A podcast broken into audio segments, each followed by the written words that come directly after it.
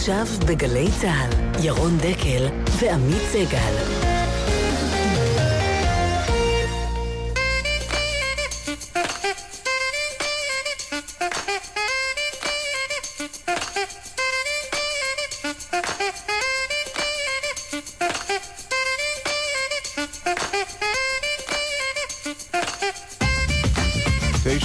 וכמעט חמש דקות בגלי צה"ל.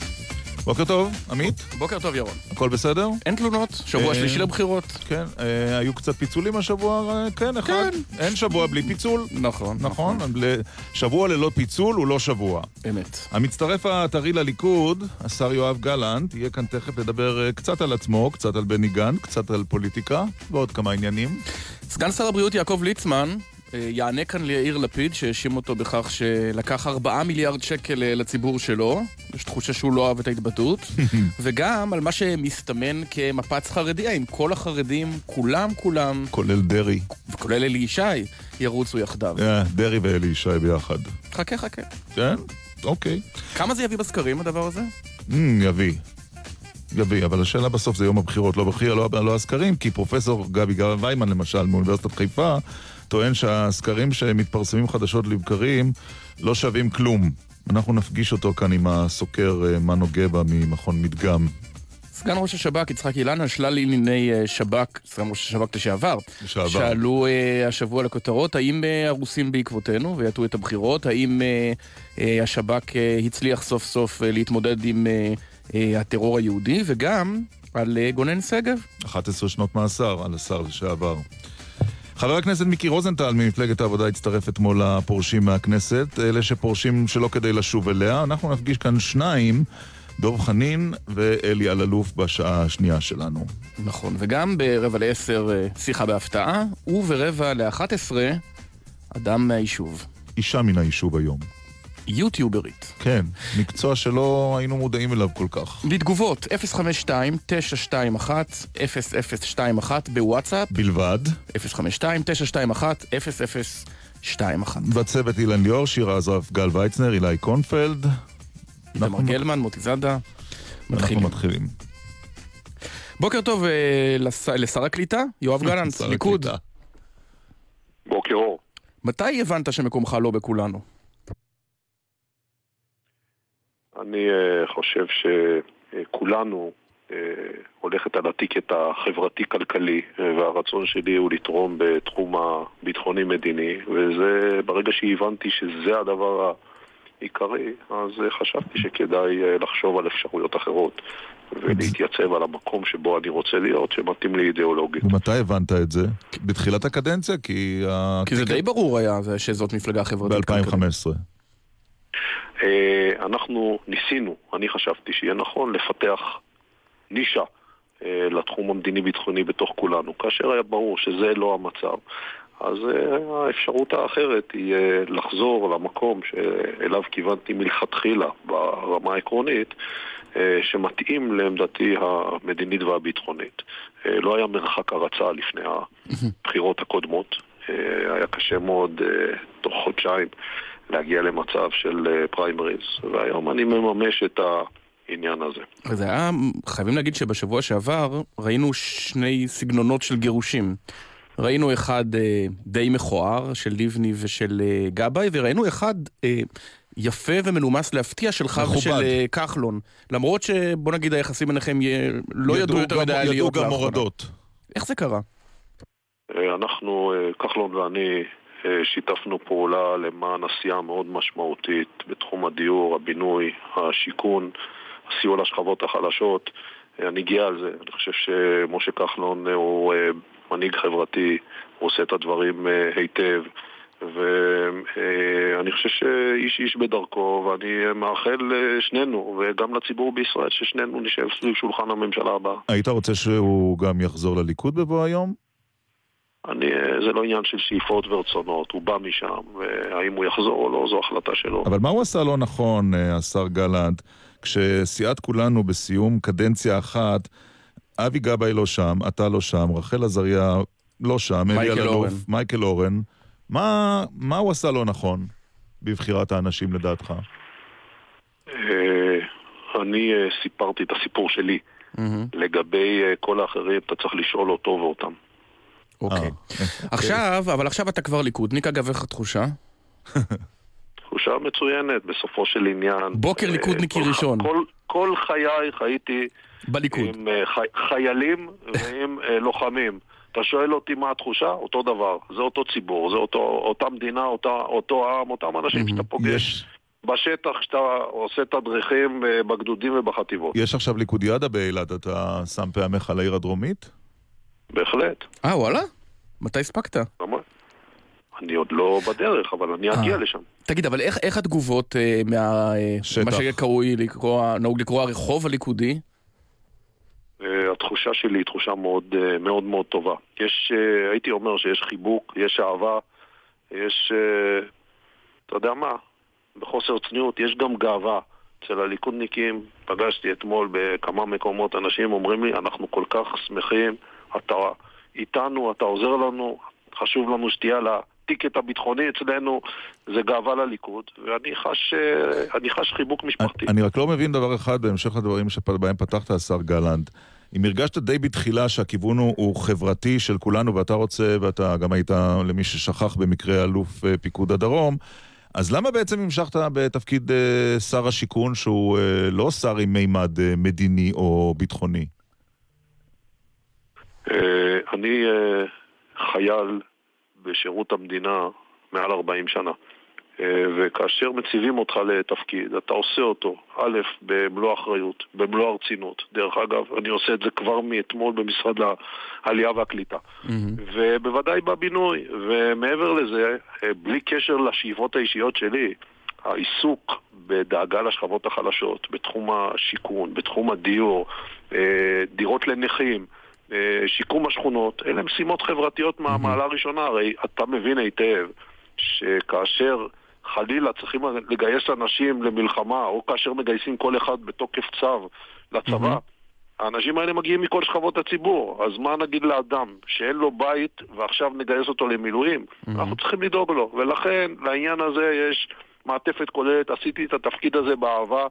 הייתי אומר שהתאהבתי בו והתאהבתי כן, היית... בציבור שסייעתי לו. התאהבת, אבל אתה מוכן לפרק ב' עכשיו. אה, כמו תפקיד שר הקליטה, או שר הביט- לא, שר הביטחון אה, חשבתי. אני כי לי נראה הקליטה. שנתניהו אוהב מאוד את התיק, הוא לא ירצה לתת אותו. מה דעתך? אה, אינני יודע, אני, אה, כמו שאתם יודעים, חדש בפוליטיקה ואת השיקולים אני לא תמיד אה, מכיר. יחד עם זה, אני אה, אה, אה, חושב שנתניהו הוא אה, ראש ממשלה אה, ושר ביטחון מהמעלה הראשונה. אה, הוא איש אה, שבתכונות האישיות שלו, מעבר לתפקידיו, מביא אה, כבוד למדינת ישראל. כאשר אה, דגל ישראל מונף בגאון בארצות הברית, ברוסיה או בברזיל, אה, וראשי המדינות האלה מקבלים בכבוד מלכים את ראש הממשלה נתניהו, אה, הדבר הזה הוא כבוד למדינת ישראל, אוקיי. לא רק לבנימין נתניהו, זה בראש ובראשונה ברור. עניין לאומי, ואני מסתכל על זה בכל ההיבטים. קיווית שהוא ישריין את מקומך בליכוד? להפך, אני התעקשתי, אם יש דבר שהתעקשתי עליו זה לא להיות משוריין בשום פנים ואופן. אני, אה, בגיל שלי, בניסיון שלי, אני חושב שאני ראוי להיבחר. ואם לא אבחר, יש מה לעשות. אני לא חושב שהשיטה של שריונים היא שיטה טובה. אוקיי, אז אתה נגד אה, שריונים. אה, אגב, ה- הרומן שלך עם הליכוד הוא, אתה יודע, הוא עכשיו התמסד, אבל חודשים קודם לכן אה, היו, אתה יודע, צילומים, למשל בכתבה של ציון אנוס, נדמה לי, שלך בכינוסי ליכוד. זאת אומרת, זה, זה לא משהו שקרה לא אתמול. נחת, זה לא נחת עלינו במפתיע. כאשר אתה הולך בשטח כמפקד או כלוחם, ואתה מניח שבקצה הדרך יש אה, שדה מוקשים או מערב, מן הראוי שתכין ציר אלטרנטיבי. אה, אוקיי, אוקיי. נחמד. למה, מי שם לך את המוקשים? כחלון, לא? לא, אני, אני מדבר על ההנחה. אה, שהיא אוקיי. הנחתו אתה של- אומר, בכל מקרה, של- תראה, אנחנו היינו בגלי צה"ל. אנחנו היינו. בגלי צה"ל, אז לא האלטרנטיבות מכירים. שלנו היו אה, ההקלטה הזו, האינסרט הזה, זה משהו נכון, אבל שאנחנו אתה פחות אומר, מכירים. תמיד אתה בא, אתה מכין ציר אלטרנטיבי, אוקיי. תגיד, מבחינה מדינית, אה, בוא נדבר קצת על הנושא הזה. אתה מגדיר את עצמך כאיש ימין? בוודאי. בוודאי. אה, בכל אה, בית ועניין. קודם כל, יש את ההיבט הביטחוני הכולל.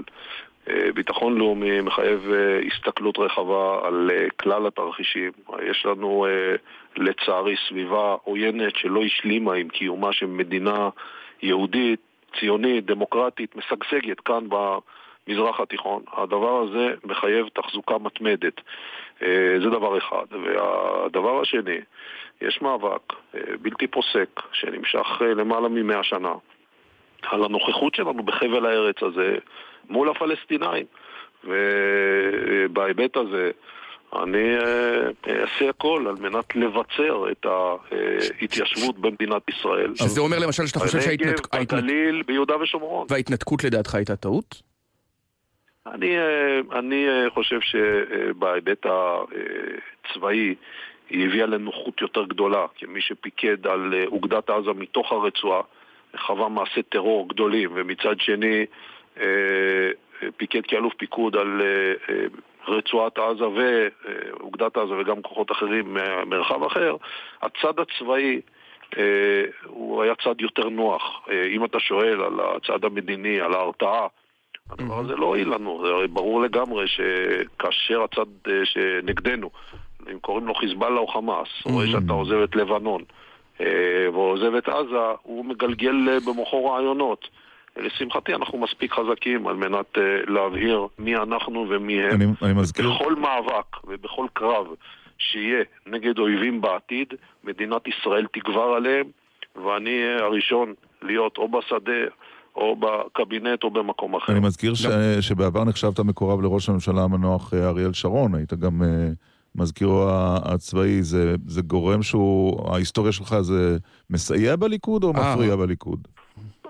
אינני יודע, אבל אני הייתי חייל, וכחייל, כאלוף בצה"ל, קיבלתי הנחיות ממי שהצבא הציב אותי תחת אחריותו. שזה היה אריאל שרון. הזה, שהיה אריאל שרון. אה, אגב, אגב, אם יש דבר שלמדתי מאריאל שרון, זה את התפיסה הטקטית והאופרטיבית אה. בהפעלת כוחות ובחשיבה. אני לא חושב שיש הרבה אנשים במדינת ישראל, אם בכלל, ששמעו בפירוט רב, אה, בארבע עיניים, את כל סיפורי הקרבות של עמית של אום כתף, mm. של חציית התעלה, של לטרון, של פעולות התגמול, כן. של אה, לטרון הוא עוד היה חייל.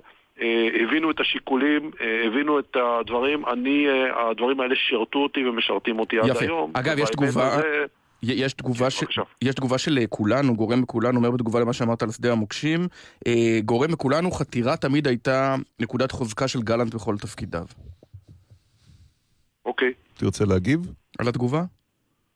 חברים, בוא נתעסק בדברים אוקיי. החשובים. אוקיי, אז בוא נשמע, בדיוק, או, כיוונתי לדעת כן. גדולים. בוא נשמע דברים שאמר אחד יואב גלנט לפני אה, חמישה ימים בלבד. בני גנץ שותק, והוא יודע למה הוא שותק. גם אני יודע למה הוא שותק, גם אלפי קצינים וחיילים ששירתו תחת פיקודנו יודעים למה הוא שותק. כשאין לך מה להגיד, אתה לא מדבר. למה הוא שותק? אני uh, אמרתי את מה שהתכוונתי. זו הזדמנות לפרט. אינני, אינני חוזר בי. Uh, יחד עם זה, אם אתה שואל אותי, כן. מנהיגות מהי? אז uh, אני אומר uh, אחריות, אומץ לב, יכולת קבלת החלטות, העזה, נחישות, דוגמה אישית, התמדה, uh, באופן כללי uh, להיות מסוגל להוביל אנשים למקום הנכון, לעיתים גם בניגוד לרצונם. ולבני גנץ לא היה את זה? אני לא אומר, אני uh, אומר מה אני חושב שצריכות להיות התכונות המנהיגותיות ששמות אדם בפוזיציות משמעותיות. אבל מה אתה יודע שאנחנו לא יודעים? זה מאוד מטריד, אנחנו צריכים לדעת.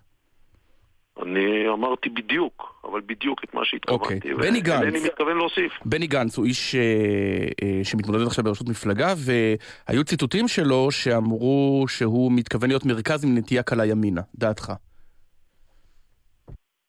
תראה, הימין היום בראש אה, מדינת ישראל. בנימין נתניהו הוא ראש המפלגה העיקרית, הראשית בימין, הליכוד, והוא ראש הממשלה. בני גנץ אומר בצורה מפורשת שמדינת ישראל זקוקה למנהיגות אחרת.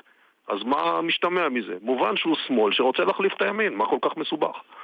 שמאל שרוצה להחליף את הימין, אבל... זה בני גנץ. ברור. אבל מה... הרי הימין, הימין מחזיק בשלטון. כן. מה... אז אם מישהו קורא למנהיגות אחרת, למה הוא מתכוון? ואתה לא מעריך אותו.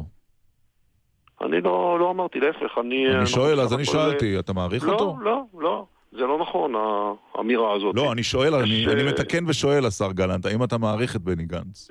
אה, יש לי הערכה לכל מי שמילא אה, תפקידים בכירים במדינת ישראל, בצה"ל, לאורך אה, שנים ארוכות. אוקיי. אנחנו גם מכירים היטב, ודרך אגב, אין בינינו איבה, בניגוד למה שמנסים לצייר. בני- אה, אגב, אמרת שאתה מעריך כל אחד. שהיה בתפקיד זה, זה גם נכון לגבי אשכנזי שראש הממשלה נפגש איתו?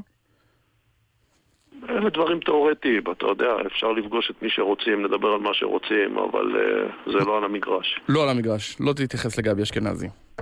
אוקיי, אה, טוב, שאלה כמעט אחרונה, חקירות ראש הממשלה, ראית השבוע בטח עם... למה אה, התחלתי, התחלתי ליהנות דווקא. אה, למה? כן, אז בוא, אין לנו בעיה, בסדר. תפתח, ת- גבי אשכנזי, מה דעתך?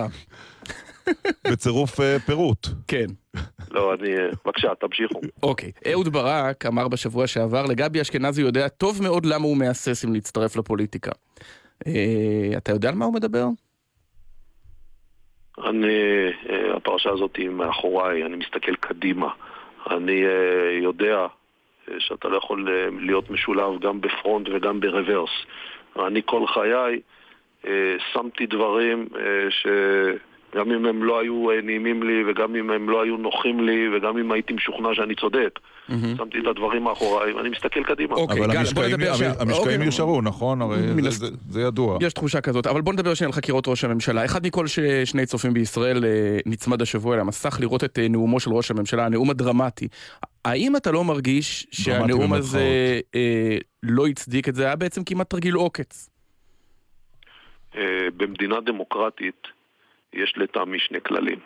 אחד, יש עצמאות מוחלטת לגופי החקירה והאכיפה, והדבר השני, יש חזקת חפות לכל מי שלא נקבע שהוא אשם, כולל ראש הממשלה, גם אם חלק מהגורמים בתקשורת לא אוהבים את העניין הזה. ולכן אני מציע לכבד את הדברים. עכשיו אני אגיד לך עוד דבר.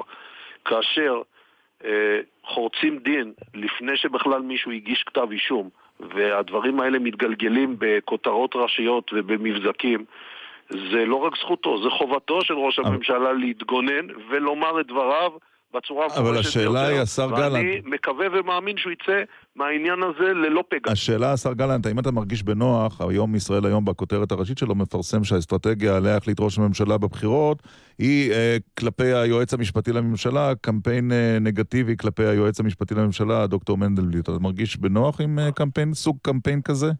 אני, אה, אני אה, לא מתייחס לא לשמועות, לא לספקולציות ולא לכותרות בעיתונים שאני לא יודע מה עומד מאחוריהם, אני לא יודע מי הגורם ו, אה, והאם יש בדבר הזה אמת. כל הזמן זה קורה. אני מסתכל על המהות, והמהות היא שהחוק במדינת ישראל לא נקבע עבור אה, ראש הממשלה בנימין נתניהו ואפילו לא עבור ראש ממשלה אוקיי. מהימין. הוא נקבע לפני שנים ארוכות, והוא אומר שיציבות השלטון עדיפה על כל דבר אחר, כל עוד לא מאה אחוז, אבל כל- נכון. דין חלוט של בית המשפט המחוזי. אבל מנדלבליט הוא איש הגון בעיניך? זאת אומרת, אתה מוכן לחתום על כל החלטה שהוא יקבל?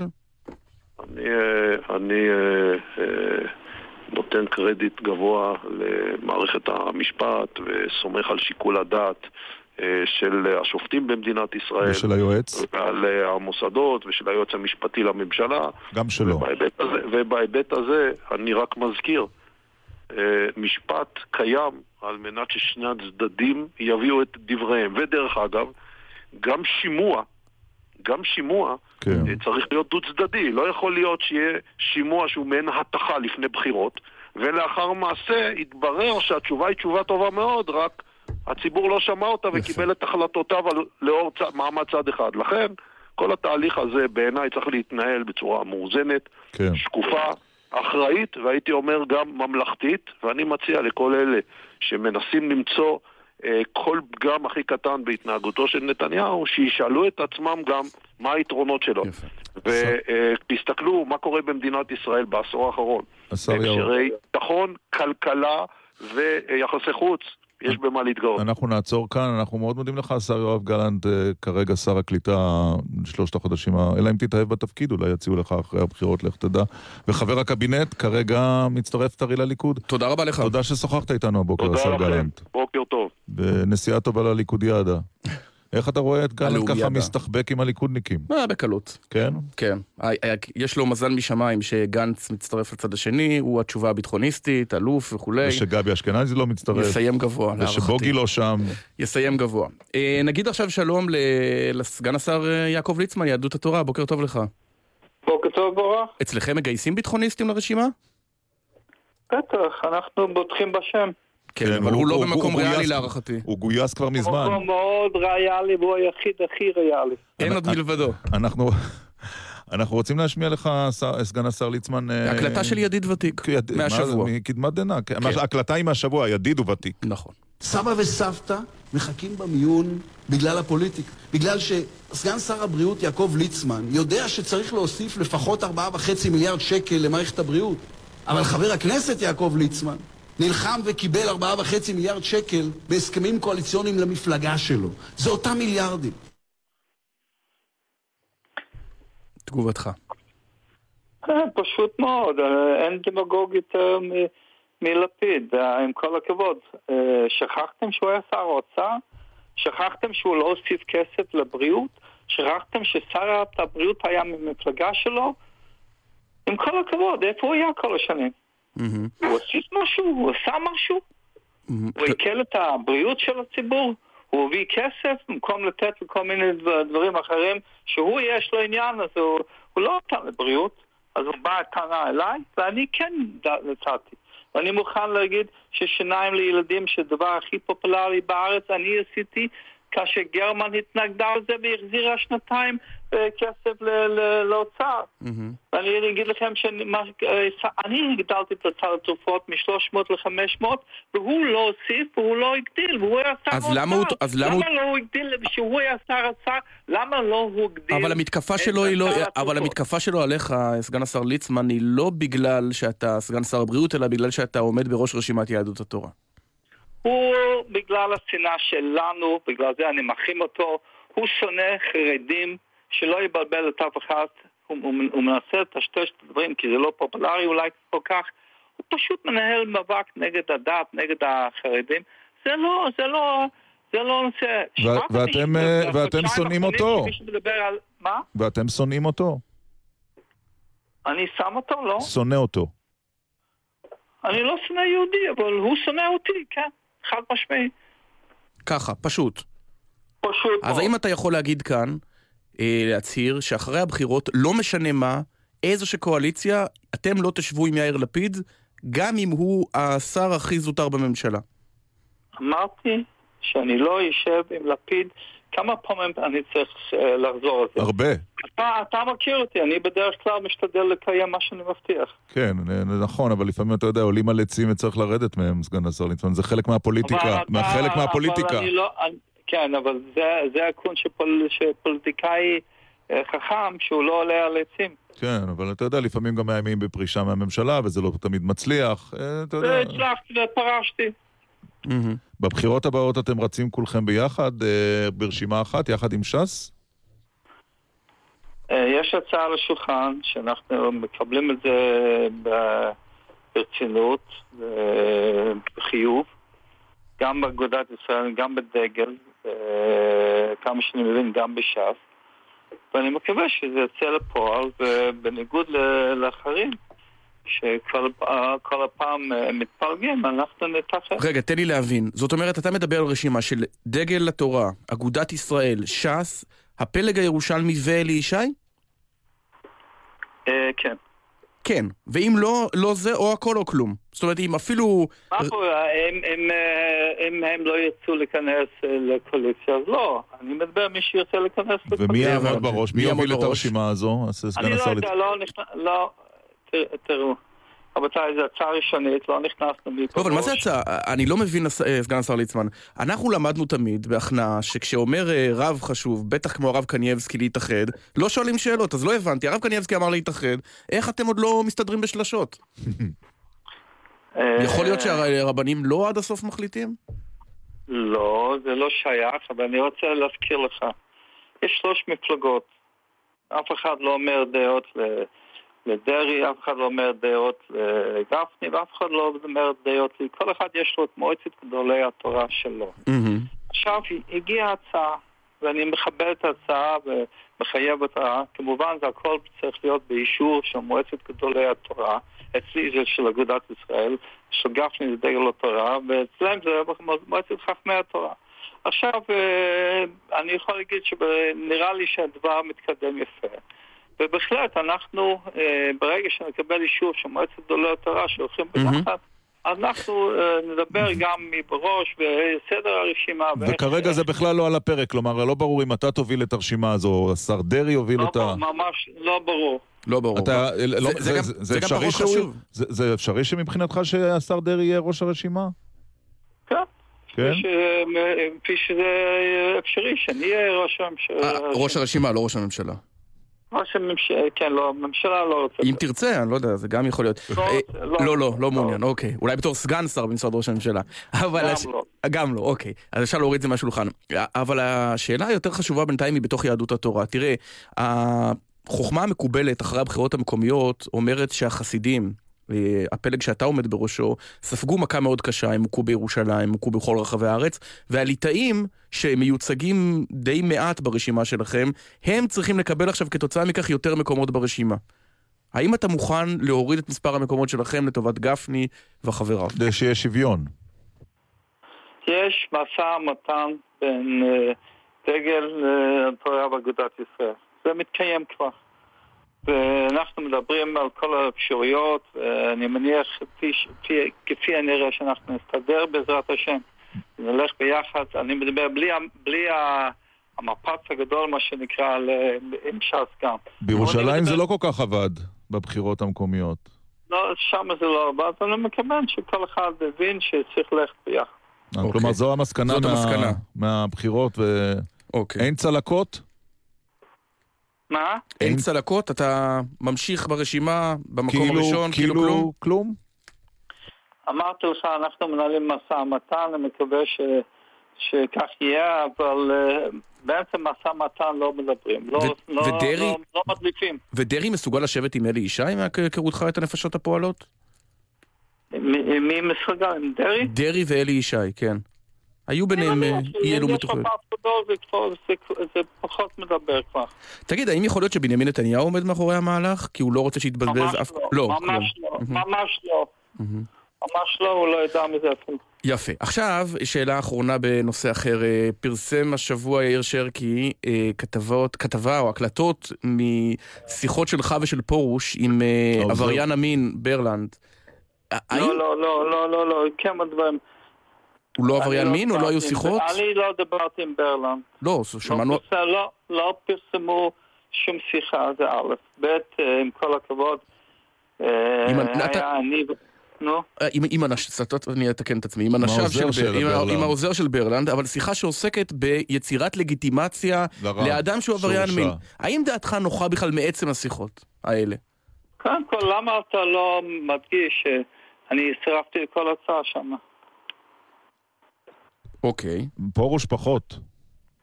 מה זה, קודם כל אתה מדבר איתי, אתה בא ממני, אתה תוקף אותי, למה, למה, אה, אה, למה אה, התעסקת? אני לא התעסק- התעסקתי, זה א', כל אחד רוצה את הקהל, הם קהל חשוב מאוד, אה, אנשי ברלנד, ו- ובהחלט אה, רוצים ש- שיתמכו, ואני מכבד אותם. מה דעתך על אה, העבירות שהוא עבר? אה, מה דעתך על האיש אחרי שעבר? אה, כי גם אתה, צול, אתה צולמת עם ברלנד למיטב זיכרוני, זאת אומרת זה לא שהוא מוקצה מחמת ברלנד, אני הייתי אצל ברלנד. בהדסה עין בבית כרם.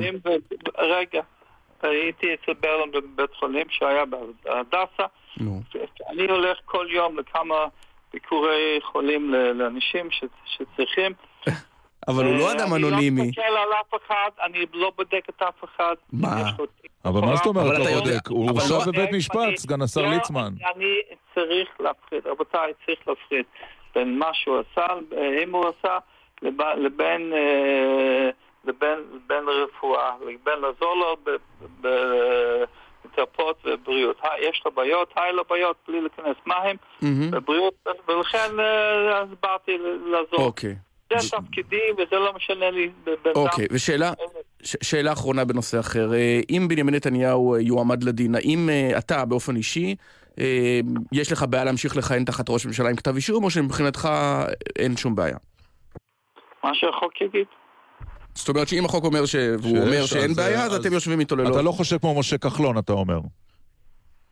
לא יודע מה שמשה כחלון אה, חושב. אני חושב שיש חוק במדינת ישראל, ואתם לא יכולים להגיד ש- ש- אה, שלא מקיימים את החוק, אתם תוקפים. כשרוצים לקיים את החוק, אתם גם כן. תוקפים, אז תחליטו מתי מתקפים, מתי לא. הוא- מה שמשה כחלון אמר זה שיש גם מימד ציבורי, לא הכל זה רק עניין חוקי. הוא אמר, ראש הממשלה שיש נגדו כתב אישום לא יכול להמשיך ולכהן בממד הציבורי, ש- לא בממד החוקי. זה דברי שר האוצר, ש- חזר על זה כמה פעמים.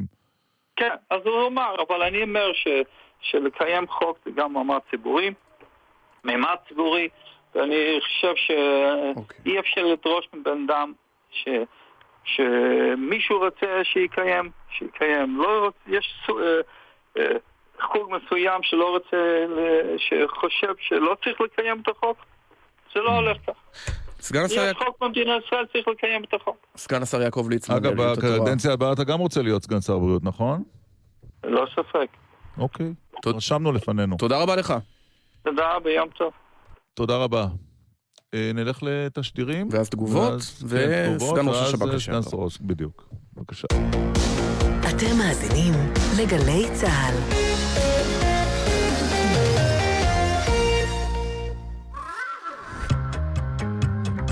דקה ישראלית. השבוע, סיני, לציון 70 שנה לנסיגה מסיני במבצע חורב. והפעם, שלווה וסכנה. בחודש אפריל 1982 סיימה ישראל את הנסיגה ממצרים בפעם השלישית בתולדותיה. אבל הישראלים מעולם לא נפרדו מחצי האי. עם תום מלחמת ששת הימים, החלו לחקור את האזור הרפתקנים ישראלים, ואז נודע ברבים שמן של הלגונות הכחולות ושל השקט המדברי הקסום. בשנות ה-70 כבר מלאו חופי שארם א-שייח, נואבה וטאבה בתיירים. בקולנוע עלה הסרט מיליונר בצרות, שהציג את כפר הנופש של רפי נלסון בטאבה כסמל חיי חופש ומותרות. ופסטיבל המוזיקה בנביעות, שהתקיים על רקע שיחות השלום עם מצרים, סימל כבר את תום עידן שלטון ישראל בסיני. אבל גן העדן המצרי הפך לא פעם למלכודת מוות. ב-1985 ירה חייל מצרי על מטיילים ישראלים באתר נופש ברס בורקה, ורצח שבעה, בהם ארבעה ילדים. ב-2004 וב-2005 נרצחו כ-120 אזרחים, בהם 12 ישראלים, בשתי התקפות טרור. בשנים האחרונות נרשמת התאוששות מהירה, ולמרות אזהרות המסע של משרד החוץ, בשנה שעברה טיילו יותר מ-340 אלף ישראלים בסיני. זו הייתה דקה ישראלית על שלווה וסכנה.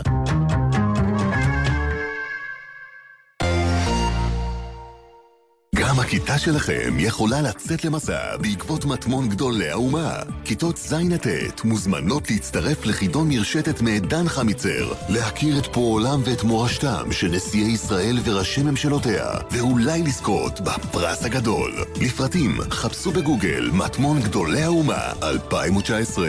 מוגש מטעם משרד ראש הממשלה, יחידת ההנצחה, מרכז מורשת בגין ומינהל החברה והנוער, אגף שלח במשרד החינוך.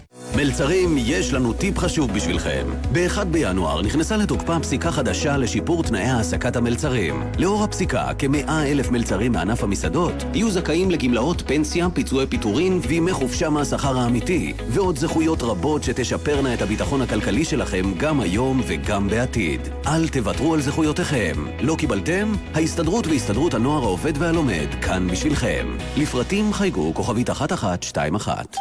הבא בתור לא צריך לבוא. טוב, הבא אחריו. גם הוא לא צריך לבוא.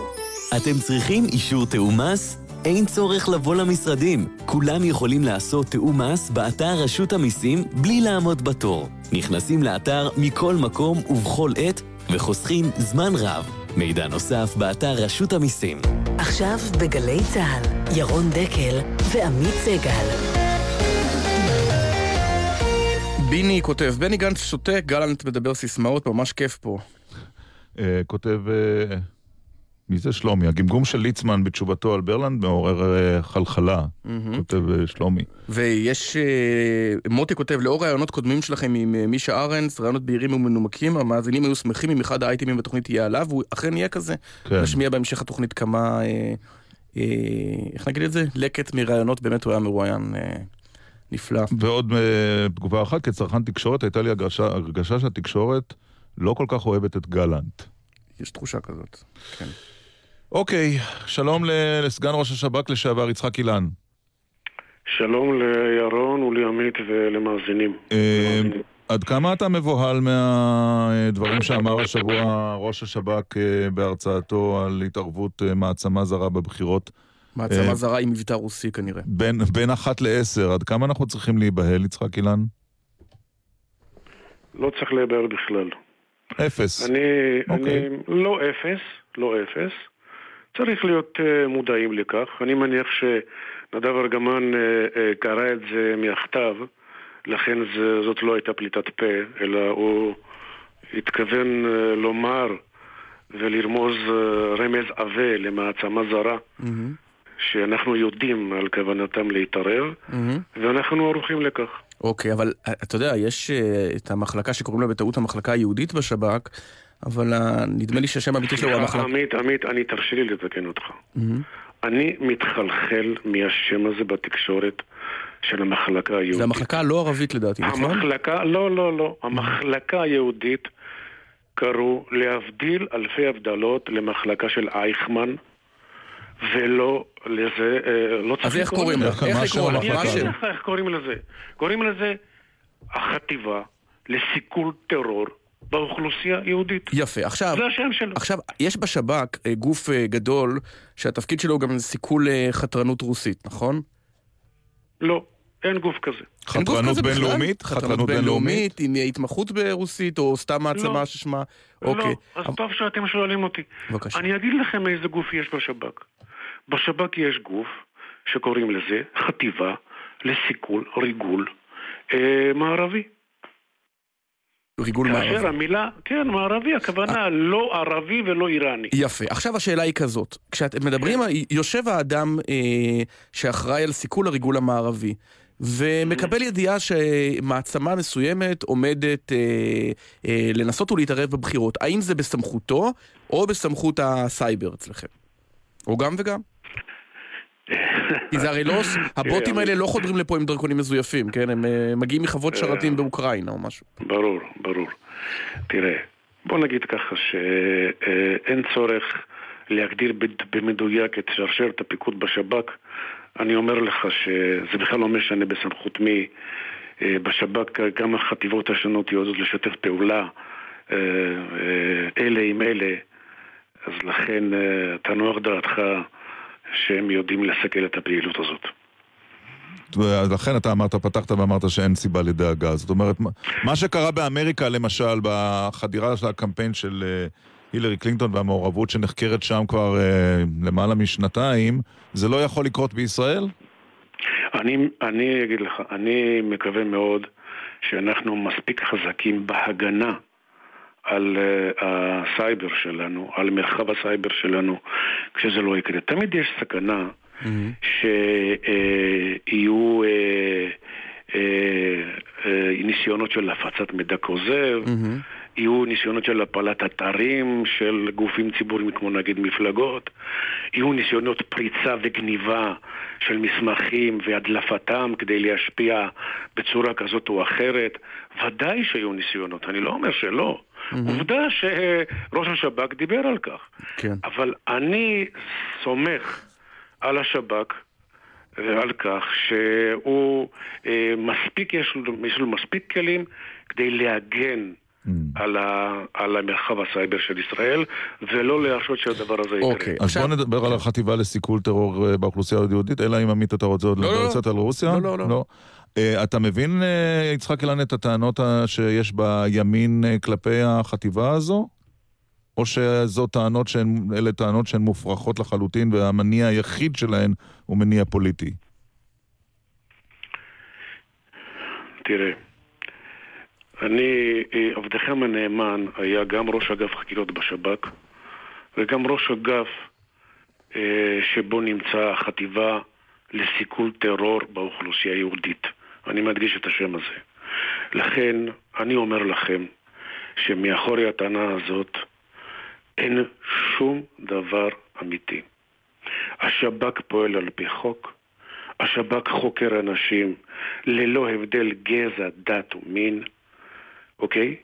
והשב"כ פועל לסכל טרור, לא משנה מי המבצע המשוער של הטרור הזה. האם הוא יהודי, ערבי, דרוזי או צ'רקזי.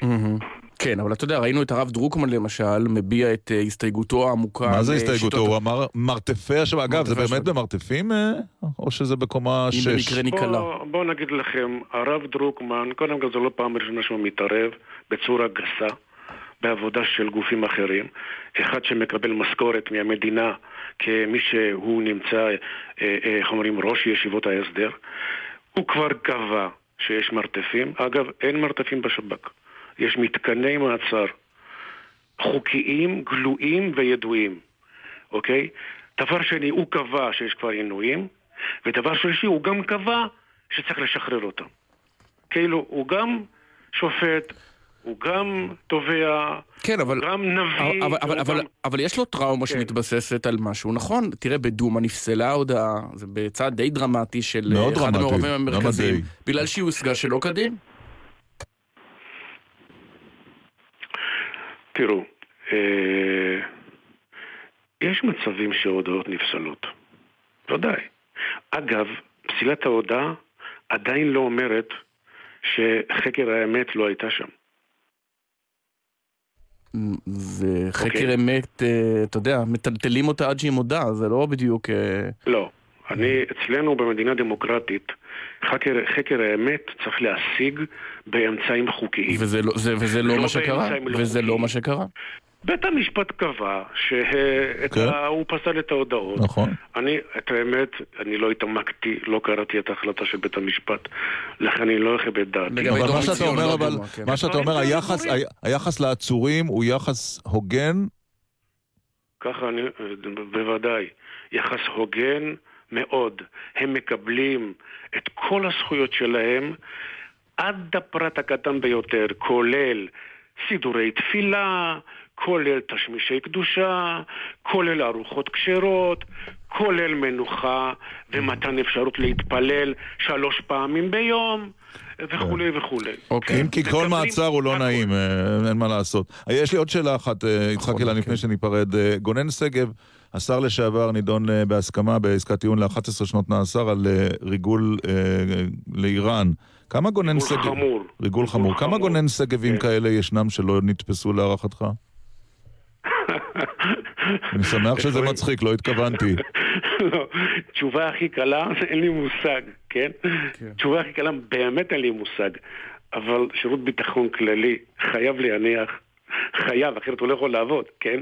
חייב להניח שיש כאלה ולחפש אותם.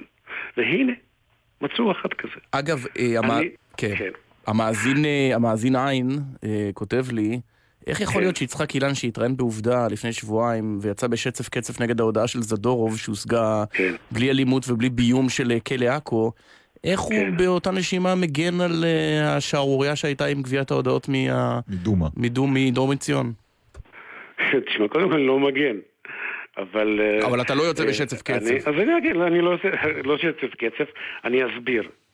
לגבי סיפור של זדורוב, אפשר לקבל הודעת שווא גם בלי שום תפאורה נוספת. והודעה, ורומן זדורוב מדובר בהודעת שווא פר אקסלנס, קלאסית. לגבי דומא, אני תמיד אמרתי, ושוב אני חוזר ואומר, בשב"כ 99% מהתיקים מבוססים על הודעות של נחקרים. אה, מה לעשות שהמציאות לא דומה לסרטים של CSN ואי אפשר להשיג אה, אה, אה, פענוח פשעים באמצעות מחקרים מדעיים וכל מיני דברים כאלה ואחר כך על כוס קפה הנחקר מאשר את הממצאים האלה.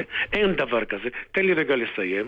משפט לכן, אנחנו... כן, כן, הבנתי. גם, גם אם יש, אה, אה, אה, נגיד, אה, ראייה פורנזית, מצאו אקדח, האקדח הזה הושג אחרי ההודעה. לכן השב"כ מקפיד מאוד על הודעות אמת. כי אה, אם הוא לא יזהה את האמת, הוא יעשה שתי טעויות. אחד, מחבל אמיתי יישאר בחוץ וימשיך לעשות פיגועים, ואדם חף מפשע יישב בכלא. לכן השב"כ אכן מקבל הרבה הודעות שווא, אבל הוא לא הופך אותם לראייה. הוא מזהה אותם וגונז אותם. זה הכל. לכן אני אמרתי שיש הבדל בין משטרה לבין השב"כ. מה לעשות? יצחק אילן, לשעבר ראש השב"כ, תודה תודה רבה רבה לך. לך. בבקשה. יום טוב. טוב, זמן אנחנו לשיחה כבר- בהפתעה. כן. בוקר טוב לך או שלום לך? לך, לך. לך. אני גם מהמר. כן. היי, בוקר טוב. מה נשמע? בסדר, מה שלומכם? אנחנו בסדר. את מגישה טלוויזיה? דוריה? כן. וואו, אני ציפיתי שעמית יעלה על זה קודם. האמת, הייתי... זה היה לוקח לי עוד שלוש דקות. שלוש דקות. אין לנו לדברים כאלה, שלוש סלח דקות לי. זה המון. איך- איך- הרש הגרונית שלך, בכל זאת בגישה בערוץ הראשון? לא, או שבכאן מה, 11 שארז ביטלו טל את זה. לא, ארז טל ביטל את זה בגלי צה"ל. נכון, היה ראש מחלקת... רגע, אה, רק נגיד שדוריה למפל עוברת לתאגיד השידור הציבורי החל מאו-טו-טו, מהמם. ומסיימת את... החל אה, מאוטוטו. כן. ומסיימת הגשת חדשות הלילה בערוץ 12 ו-13, וקודם לכן בערוץ 22, רק שנדע... ו- ואני חושב בכל זה שאת כ- תחליפי את... אה, תשבי בתשעה באפריל בעשר בערב על כיסאו הווירטואלי של חיים יבין. נכון. אה, כן. כבר חשבת על המשפט? מה קורה אם יש אה, מהפך? אני בהחלט מתלבטת אם... ל- קודם כל, אני- ההתלבטות שלי אם להגיד אה, ערב טוב ושלום רב לכם, או שלום רב לכם וערב טוב, או לוותר על השלום רב לכם. נכון. אה, אפשר לומר סתם ערב. ערב. בדיוק, בדיוק. כן, ערב. או אהלן, מה העניינים? בדיוק. אה, אבל... אה, אוקיי, לא- לא שקלתי אופציה של מהפך, אני מודה, עוד לא איך? הגעתי לשם. איך ההרגשה? אה, זה בכל זאת... איך ההרגשה? כן?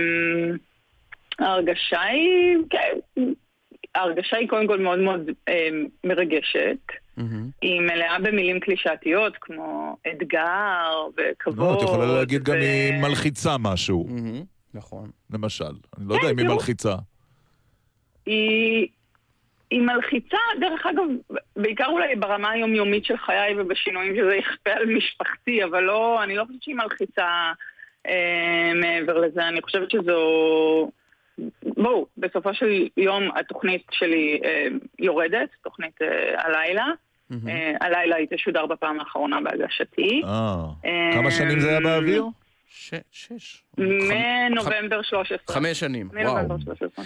כן, אבל כן. אה, יש שאלה גדולה שאופפת בכלל את אה, מוסד המגיש של מהדורת חדשות, כי רוב, לא רוב, אבל בהדרגה, אה, רבים מהצופים עוברים ל, אה, לצפות ב... איך אומרים? בביסים, בדיווח הזה או בכתבה ההיא או בקטע ההוא.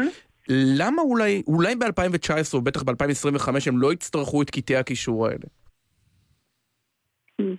זו מחשבה נכונה, אני, אני נוטה להסכים שלשם הולכים, אה, ובכלל כל הצפייה הליניארית היא קצת אה, משהו ש, שצריך לדבר עליו, אולי עדיין יש אותו, אולי רייטינג. מוקדם מדי להספיד אותו. נכון, עדיין נכון, בשמונה, אבל ב-. אגב, אני לעיתים אבל- מופתע ממספר אנשים שבשמונה בערב צופים, והם לא מסתכלים שעה אחרי, שעתיים, מתי שבא להם, כי היום זה הרי אפשרי, וזו זו לא בעיה בכלל באמצעים הטכנולוגיים הקיימים. נכון, אבל אני גם חושבת שבהקשר הזה של מה שעמית ציין, התאגיד הוא, הוא קצת אה, ראשון מסוגו, כי הוא מין איזושהי סינרגיה בין טלוויזיה לרדיו, לדיגיטל מעולה. אה, אז מהבחינה הזאת אני כן חושבת שאף אחד לא, לא חושב שמה שהיה הוא שיהיה לנצח. אה, ויש היערכות, ובסוף אני חושבת שכן יש חשיבות, יכול להיות שעם השנים היא תלך ותפחת, לדבר הזה שאתה פותח טלוויזיה בשעה נקובה ויש אה, חבורה של אנשים שאתה מאוד סומך עליה, גם אם יש לך ביקורת כלפיה, כן. והיא מספרת לך שלא מת העולם, אה, כן נכון.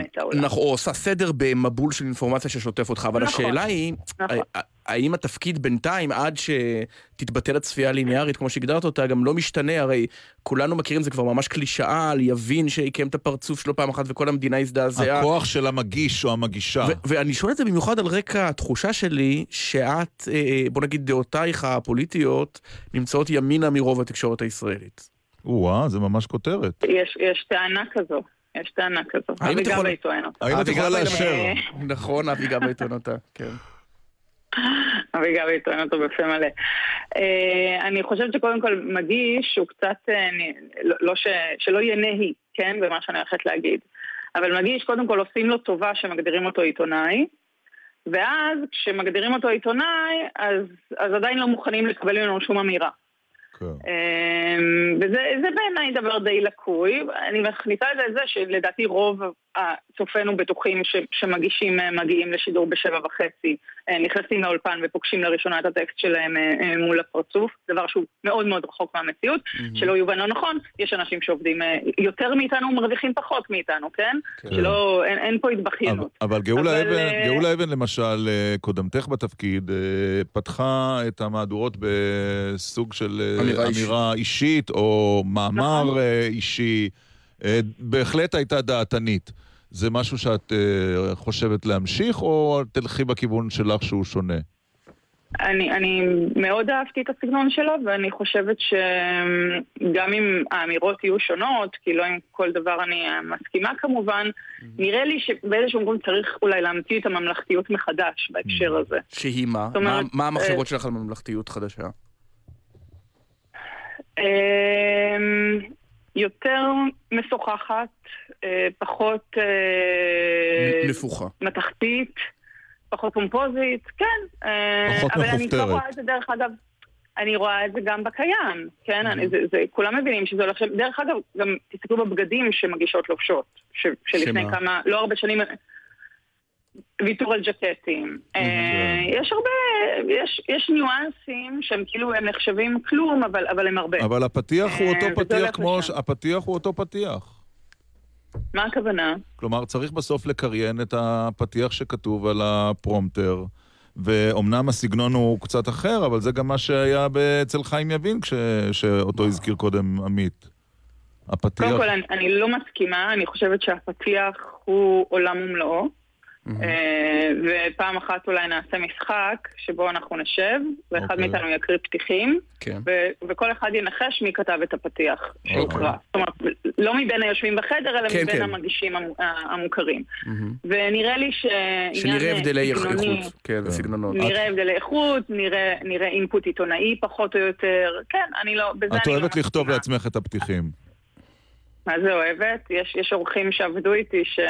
שלא אהבו. לא, לא התפשרו על המילה אוהבת. אבל אה, כן, נזרום עם האוהבת. אבל כיוון שנשארו לנו שתי דקות, אז האם לדעתך הטענות כן. נגד התקשורת הישראלית, תמיד הדיון הזה מתקיים, אבל אה, ערב בחירות הוא ככה, הטמפרטורה שלו עולה.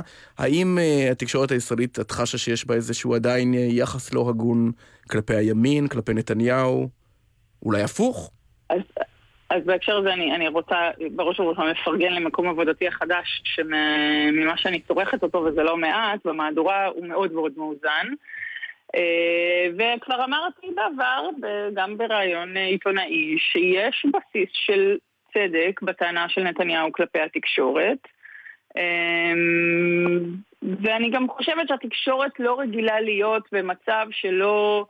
אה, היא אולי רגילה שיש לה שני מצבים, או, או, או שרודפים אחריה, או שמוותרים על שירותיה מראש. זאת אומרת, אבל היא לא רגילה להיות במצב שמבקרים אותה. Mm. אה, וזכותו של ראש הממשלה, גם אם אין ממש בטענותיו, לפעמים, לפעמים אין ממש ולפעמים יש, לומר את אשר על דעתו, ואני חושבת שהתגובות שלנו, למשל כל הדיון, אם לשדר אותו, ומה דעתך לא על זה באמת? אותו, נמקי ב-15 שניות. מסתדר. אני חושבת שהוא היה לא, לא בסדר בזה שהוא הבטיח דרמטי ולא היה דרמטי, קצת בבחינת זאב זאב, אבל בוודאי שלעורך מהדורה ולעיתונאי.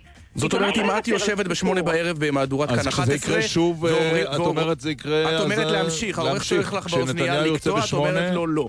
רגע, וואי, אתם שניכם דיברתם ולא הצלחתי להבין את השאלה. נגמר לנו הזמן. נגמר לנו הזמן, אבל הבנו פחות או יותר, כן.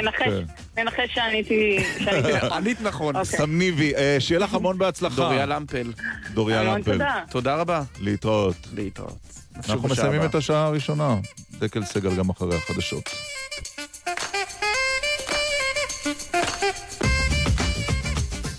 בחסות האוניברסיטה הפתוחה, המציעה לימודים לתואר ראשון ושני, ומאפשרת ללמוד בזמן, במקום ובקצב שתבחרו. האוניברסיטה הפתוחה, כוכבית 3500. בחסות ביטוח ישיר, איי-די-איי, חברה לביטוח בע"מ, המציעה חודשיים חינם ברכישת ביטוח דירה, מבנה ותכולה. לפרטים חייגו 03 7 פעמים 5. אתם מאזינים לגלי צה"ל. 365 יום בשנה הם מצילים את חיינו. ועכשיו, אנחנו אומרים להם תודה. כאן הפרופסור ציון חגי, יושב ראש ההסתדרות הרפואית בישראל. מחר הוא יום הרופא הישראלי. אני מזמין את כולכם לומר תודה. לרופאות ולרופאים בישראל על שליחותם היומיומית. חפשו בפייסבוק יום הרופא הישראלי ושילחו תודה לרופא שלכם. איך אומרים, בחינה פסיכומטרית או מבחן פסיכומטרי? ממש בקרוב תגלו. אם הוכרתם כחיילים בודדים משוחררים, או כחיילים משוחררים זכאי סיוע, דעו שאתם זכאים לקורס הכנה לבחינה הפסיכומטרית במכונים מובילים בעלות מיוחדת, וגם לשובר הנחה בסך 1,500 שקלים למימון הקורס. והכל מהאגף והקרן לחיילים משוחררים במשרד הביטחון. רוצים לדעת עוד? היכנסו לאתר האגף והקרן. המקפצה שלך יואב גינאי חוגג 30 שנה למה יהיה בתוכנית מיוחדת. עם הרגעים הגדולים, ההקלטות הנדירות והאנשים הכי מעניינים. חוגגים 30 שנה למה יהיה. שישי, תשע בבוקר, גלי צה"ל. מיד אחרי החדשות, ירון דקל ועמית סגל.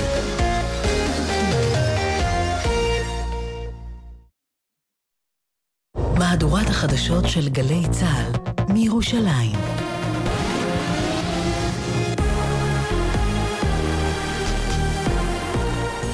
גלי צה"ל מירושלים, השעה 10, בוקר טוב, באולפן רן יבנאי עם מה שקורה עכשיו.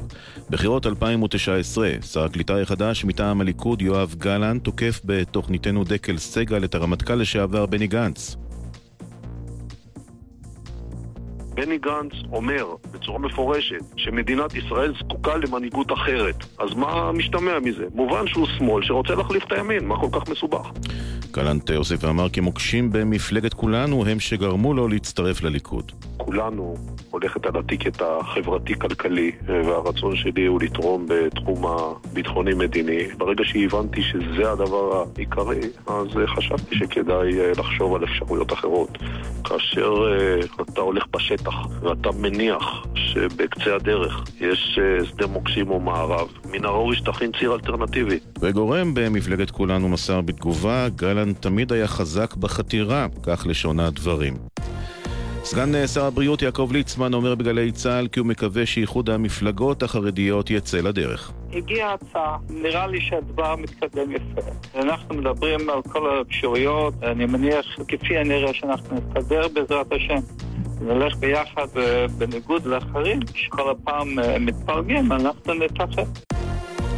המשטרה הצבאית החוקרת עצרה אמש קצין המשמש כמפקד מחלקה וארבעה לוחמים בחשד כי היכו פלסטינים שהוחזקו כעצורים על ידי הכוח. כתבנו רמי שני מוסר שהקצין והחיילים העצורים צפויים להגיע היום לבית הדין הצבאי לדיון בהארכת מעצרם. פרקליטות המדינה ערערה על הכרעת דינו של ניצב בדימוס ניסו שחם שהורשע בביצוע מעשה מגונה בשוטרת וזוכה מכל עבירה אחרת. כתבתנו פיי גוטמן. שחם מואשם בביצוע עבירה של מרמה והפרת אמונים כשקיים קשרים אינטימיים בעלי אופי מיני עם שמונה שוטרות זוטרות ופעל למענן במצבים של ניגוד עניינים. כמו כן הואשם בשתי עבירות של מעשה מגונה ועבירה של הטרדה מינית. כעת כאמור הפרקליטות מערערת על כך שלא הורשע במרמה והפרת אמונים לבית המשפט המחוזי בתל אביב. הרבנית מלכה פיוטרקובסקי מפורום תקנה תוקפת בחריפות את הרב דרוקמן על רקע התנהלותו בפרשת הרב מוטי אלון. הנה דברים שאמרה בשיחה עם אילנה דיין בגלי צה"ל. הוא היה צריך לחכות עשר שנים, לגרום בפועל לנפגעים נוספים, כי הגיבוי שהוא נתן... תראי, האיש הזה, הוא עומד בראש מרכז ישיבות בני עקיבא. איך אמור להרגיש נער שנפגע או נערה שנפגעה? כשהמנהיג הזה אוטם אוזנו מזעקת הדלים, הוא חייב סליחה קודם כל לנפגעים שנפגעו, אחר כך לנפגעים הפוטנציאליים.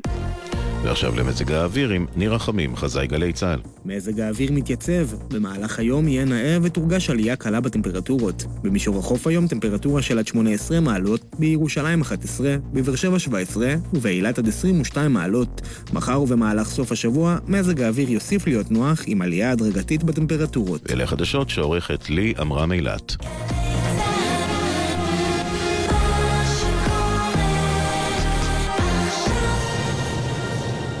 בחסות מיזם המגורים אכזיב, המציע דירות ארבעה וחמישה חדרים על חוף הים באכזיב נהריה. לפרטים, חייגו כוכבית 2112. בחסות AIG המעניקה אלף שקל הנחה לנהגים ללא תביעות בשלוש השנים האחרונות. ברכישת ביטוח מקיף וחובה, כפוף לתנאי החברה. עכשיו בגלי צה"ל, ירון דקל ועמית סגל.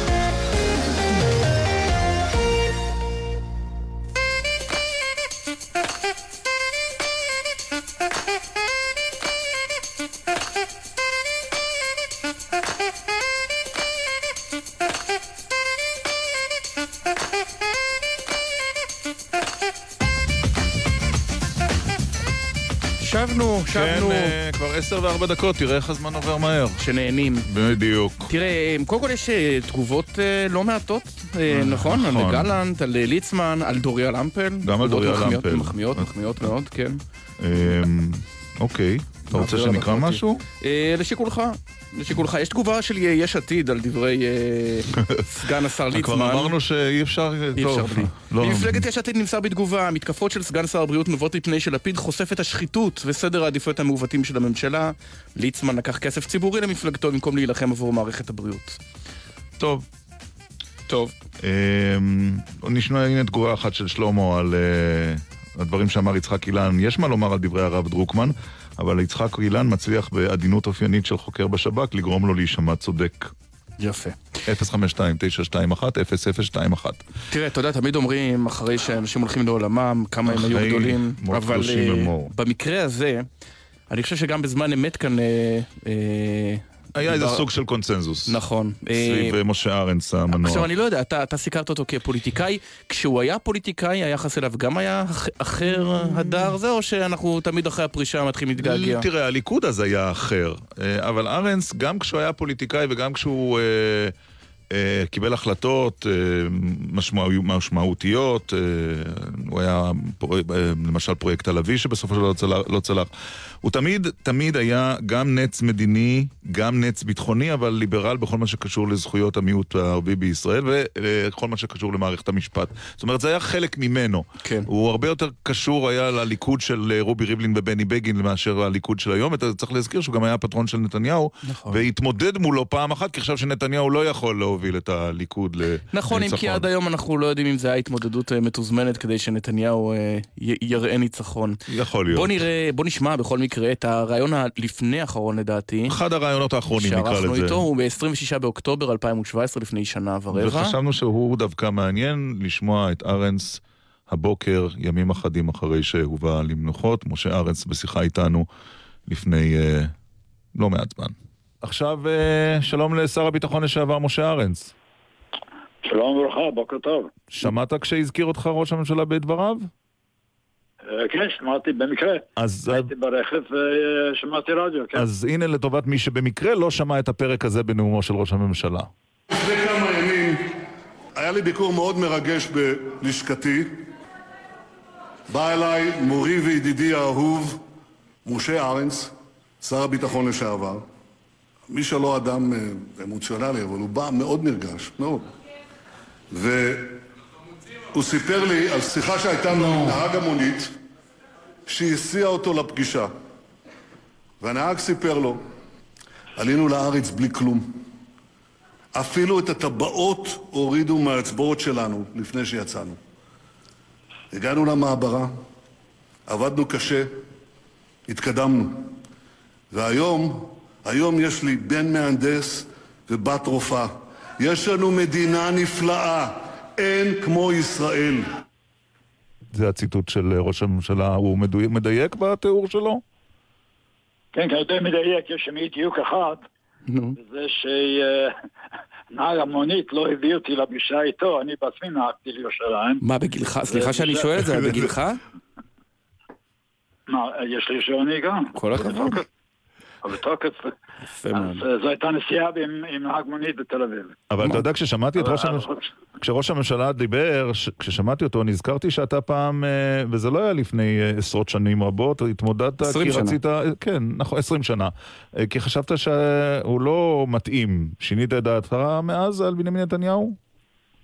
אני התמודדתי אה, בבחירות של אה, 1998. בפריימריז לקראת לקראת בחירות 99. פריימריז 98, מכיוון שהערכתי שמול אהוד ברק, שהוא היה מעמד של מפלגת העבודה, אה, אין לו סיכוי אה, לנצח, ובחוסר צניעותי חשבתי שהסיכויים שלי יותר טובים, אז אה, בקשר להערכה הראשונה צדקתי. ומה דעתך על הדברים ש... אה, אהוד ברק ניצח, ובקשר להערכה השנייה שלי אי אפשר לדעת.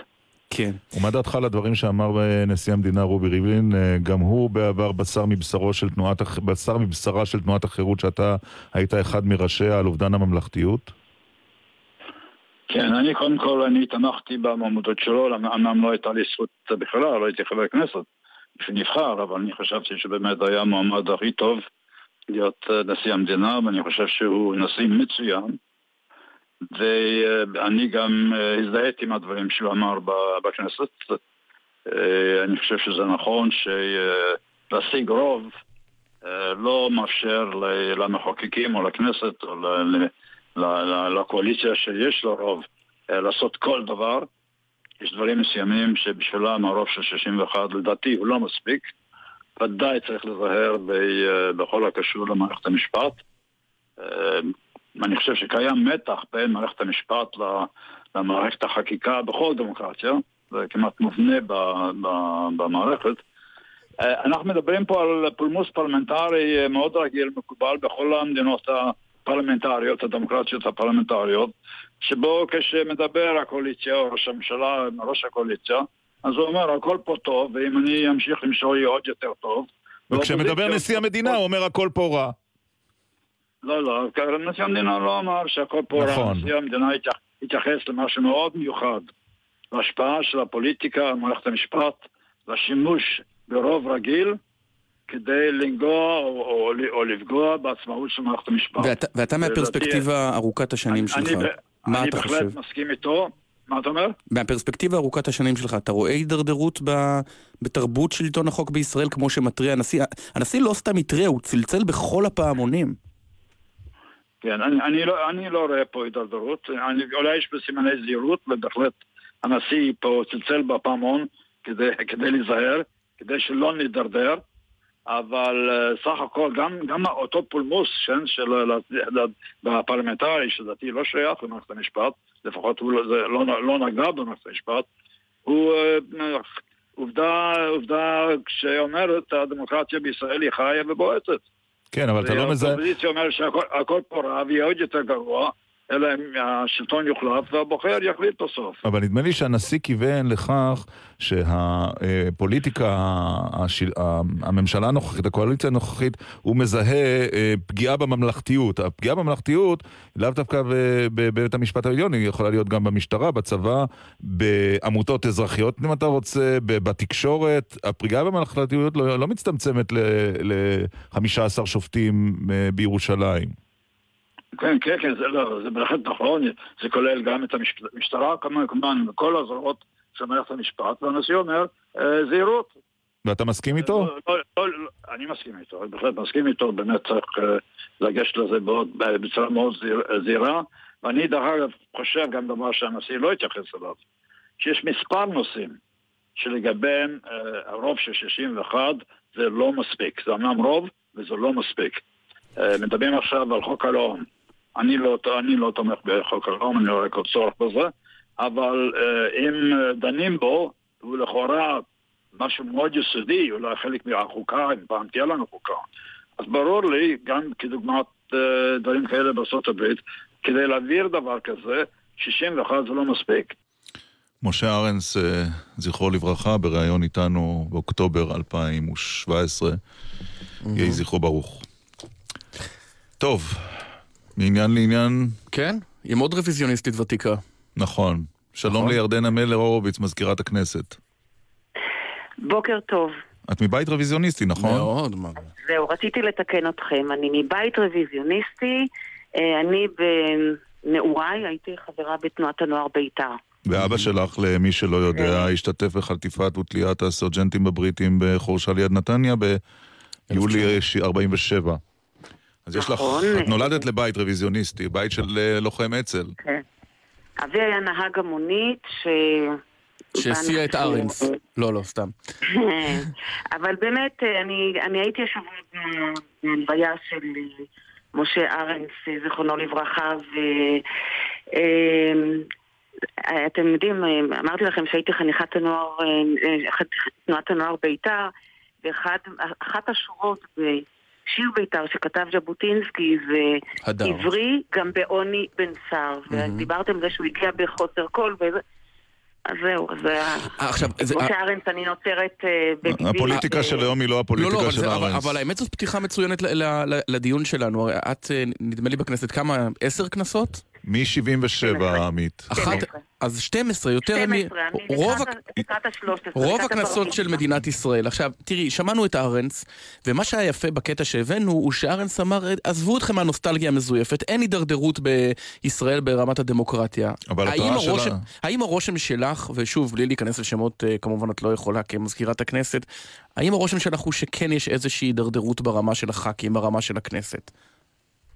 תראה, אני אמ, לא שופטת ואני לא עושה תחרות אה, ב, ב, אמ, בין חברי הכנסת ובין הכנסות. אני כן אומרת לכם שכמזכירת כנסת, אה, מי שקובע את סדר היום זה יושב ראש הכנסת לבקשת ממשלה, לבקשת חברי כנסת, לבקשת ועדות הכנסת. התפקיד שלי לעזור ליד יושב ראש הכנסת, לראות שהתהליכים אה, מתנהלים בהתאם לתקנון. אה, זה לא סוד, הרוב לא צריך את התקנון, הרוב יש לו את הרוב. מי שלזכותו ולצידו עומד התקנון זה בדרך כלל למיעוט, והתפקיד, אחד התפקידים שלי כמזכירת כנסת זה לדאוג שהמיעוט, ולא משנה אה, איז, מה גודל הסיעה, בהתאם לתקנון, יביא את דברו, יציג את אה, עמדותיו כפי שהבוחרים שלו אם את מצפים. מסתכלת אה, מ- מ- אה, בכל שנותייך כבר למעלה מארבעה עשורים, במה הכנסת המסיימת הייתה שונה מהכנס- מהכנסת שבה התחלת? קודם כל, היא די זהה לכנסת שבה התחלתי, הכנסת התשיעית, משום שהם יהיו אותו אורך תקופה. נכון, על האופי אני מדבר, לא על. הזמן.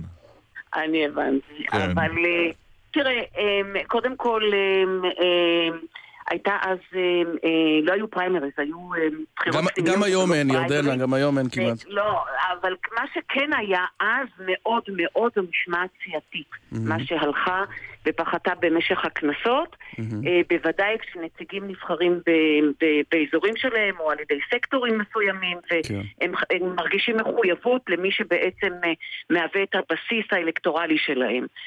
אה, זה אני כן רואה, שפחות ופחות משמעת. יש אבל עוד דבר. שהוא- שהוא תקיף. רגע, רק שנייה, ויש כן. עוד הבדל?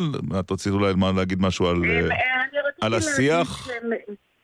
אה, תראה, השיח תמיד היה סוער, יכול להיות שעם הסידורים הישירים מהמליאה, השיח בדיונים כאלה ואחרים גבר.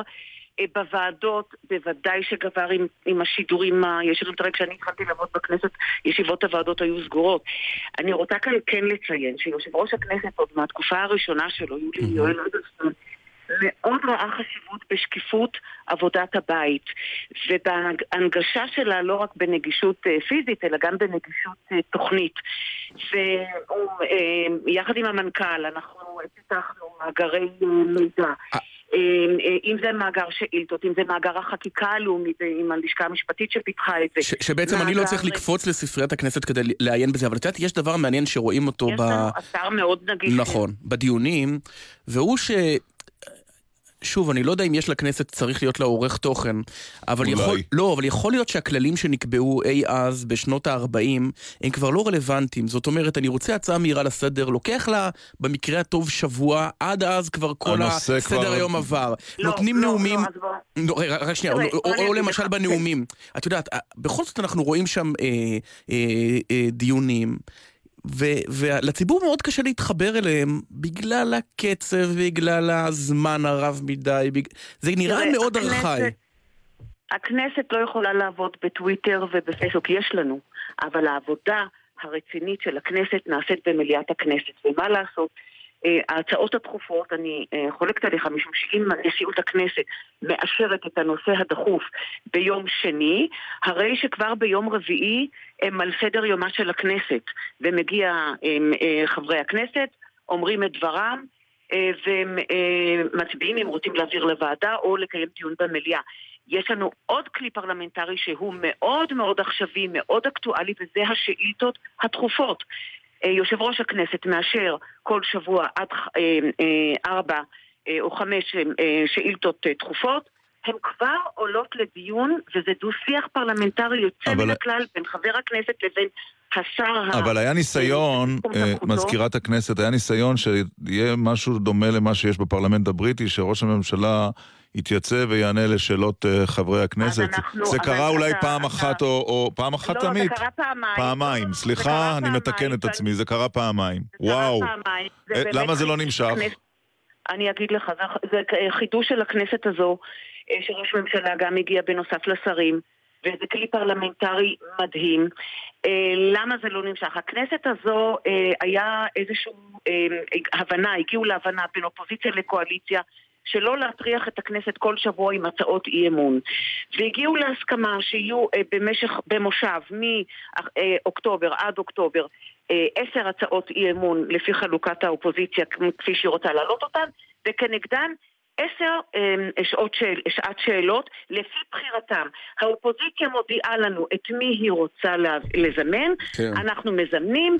ומה שביקשה האופוזיציה זה מילאנו. כן, אבל זה לא ספונטני מספיק. ביקשו פעמיים את ראש הממשלה, פעמיים ראש הממשלה הופיע. אבל תראי את המופת שיש בבריטניה. אגב, זו ההצגה הטובה בעיר. נכון, אבל, אבל לא מספיק טובה כמו המקור הבריטי, כי עדיין זה, הוא עומד והם יושבים, זה, זה, זה עדיין תחושה כזאת קצת מוזרה.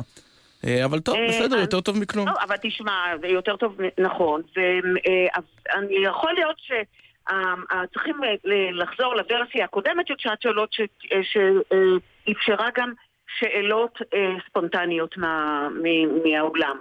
אה, בסדר, אבל זה, אני חושבת שזה כלי פרלמנטרי מדהים.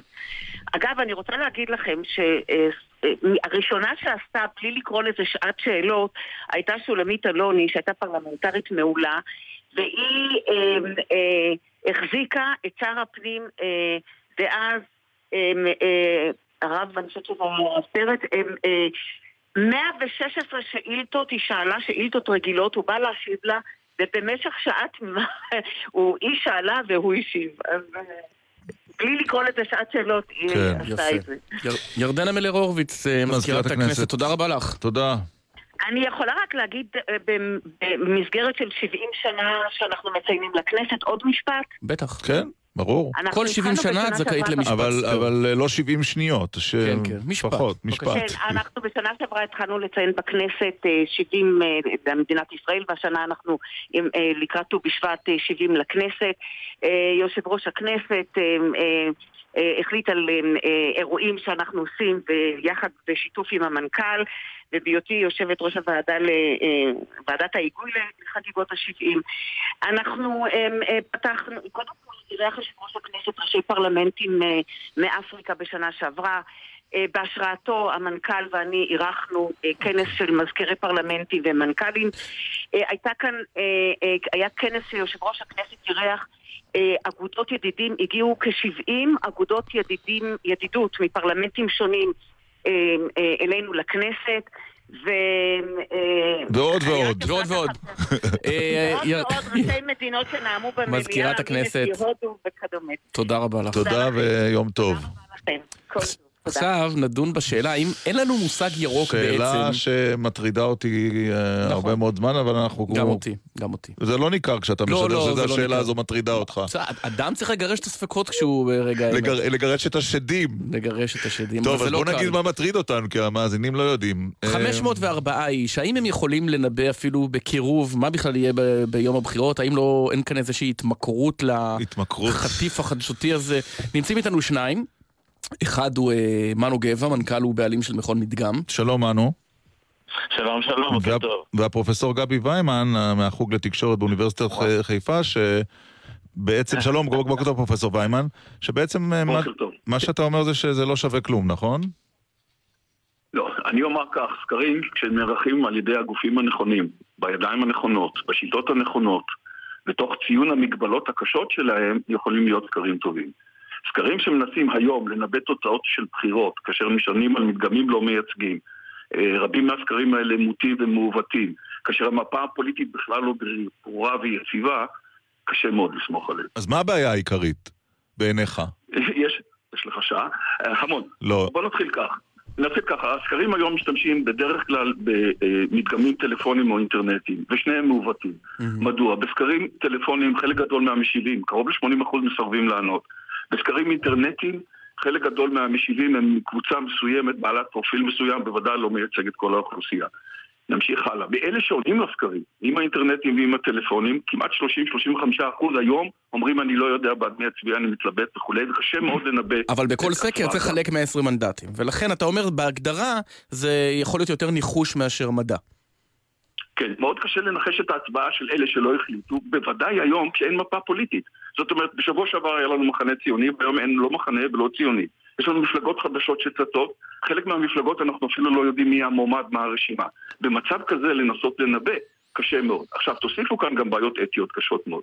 יש הרבה מאוד סוקרים שיש להם כובעים כפולים. הם עובדים גם עבור המפלגות וגם עבור אמצעי התקשורת, וקשה לדעת למי הנאמנות שלהם נתונה. רגע, רגע, בוא, אתה יודע מה? בוא, בוא נשאיר את הטענות, שנייה, יש עוד טענות? מיד נחזור אליך, אבל אני רוצה לשמוע... זכות התגובה. את, את מנו גבע. מנו, אה, אה, בוודאי, אה, בוא נגיד ככה, לא, לא שמעת את הטענות האלה לראשונה הבוקר. כן. אני אגיד לך, וואו, אנחנו לא מבינים רגע, אבל רגע, לא כלום. שומעים, לא שומעים אותך? רגע, רגע, רגע. מ- מנו, שומעים אותך טוב. אנחנו צריכים, אין ברירה. רגע, רגע, רגע. לא, אנחנו צריכים להתקשר שוב. בוא ננסה עכשיו שוב. מנו, כן. מנו? שומעים אותי? או, עכשיו שומעים. יופי. אז אני רוצה להגיד קודם כל בוקר, בוקר טוב לגבי, אנחנו נפגשים אה, לעיתים תכופות מאוד עכשיו לאחרונה ברדיו, ואנחנו מנהלים את הדיון הזה אה, כבר מספר פעמים. אה, אני רוצה רגע... אני רוצה רגע להגיד משהו, אני גם מכיר את הטענות האלה ואני אוכל... אה, עם חלקן כמובן אני מאוד מסכים, לפחות עם ההתחלה, שמי שצריך לעסוק בתחום הזה זה באמת אנשים שמכירים את המגבלות של הסקר, מכירים את העבודה, יודעים להפעיל את המתודולוגיות, וזה לא צריך לשנות בין אם זה סקר פוליטי או סקר בתחום אחר בכלל. המתודולוגיות הן אוניברסליות, יש מודלים שיכולים להיות שונים בין, בין תחומים שונים או בין מטרות שונות. עכשיו, הסקר הוא לא כלי מנבא. הגיע הזמן, אה, גבי, זאת נקודה חשובה. הסקר הוא לא כלי מנבא, הוא סקר שמשקף תמונת מצב ליום שבו הוא נעשה. גם אם המצב, שכמו שאתה אומר, אין, אין, אין אה, מחנה ציוני, אין מחנה ואין ציוני, אז בסדר, אבל זה מצב. נכון. הוא נותן תמונת מצב. לא, אבל, הש... אבל, אבל זה- מנו, הש... השאלה, השאלה העמוקה יותר שבעצם אה, גבי ויימן מעלה, היא כן. השאלה הבאה. כשאנחנו יושבים באולפנים ואומרים, שימו לב, המחנה הציוני מאבד מנדט בשבוע האחרון, או יגיד לך גבי, בעצם מדובר בארבעה אנשים שהשיבו, בוא, ואפילו לא ארבעה, אלא שניים שעזבו את המחנה הציוני, ועוד אחד שאמר שהוא לא יודע, ועוד אחד כי שסירב הרוב, לענות. הרוב סירבו להשיב, או התשובה להתייחס- שלהם הייתה לא יודע. אפשר להתייחס לזה ברצינות. בכלל? אני אענה על זה. זה. אני מסכים לגמרי שאם הסקר נעשה אה, בצורה לא, אה, זאת אומרת, לא בצורה עוקבת, בצורה תדירה, אז יש בעיה, כי אז באמת במדגם של 500 איש לבוא ולהגיד תוצאות של מעברים, יש כאן בעיה, כי ה-500 נשאלים הם בסדר, הם מדגם מייצג, נותנים תמונת מצב, אבל אני מדבר עלינו, אנחנו עושים סקרים כמעט, זאת אומרת, יש לנו ביצוע של סקר כמעט ברמה יומית. הנתונים שמסתברים אה, אה, אצלנו הם נתונים שבאמת יכולים ליצור סדרות שלמות של נתונים ברמות של אלפי מדגמים.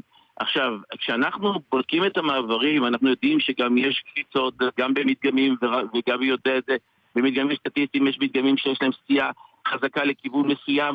אנחנו, אנחנו מודעים למגבלות האלה ומודעים למגבלות של הסקרים ו- ואנחנו משתמשים בנתונים המצטברים שיכולים לתת לנו תמונת מצב שהיא okay. בעצם של מעקב לאורך זמן וזה בהחלט יכול לשקף כלומר מגמות, אתה אומר אל תסתכלו על הסקר הבדי, אני תסתכל על המגמה.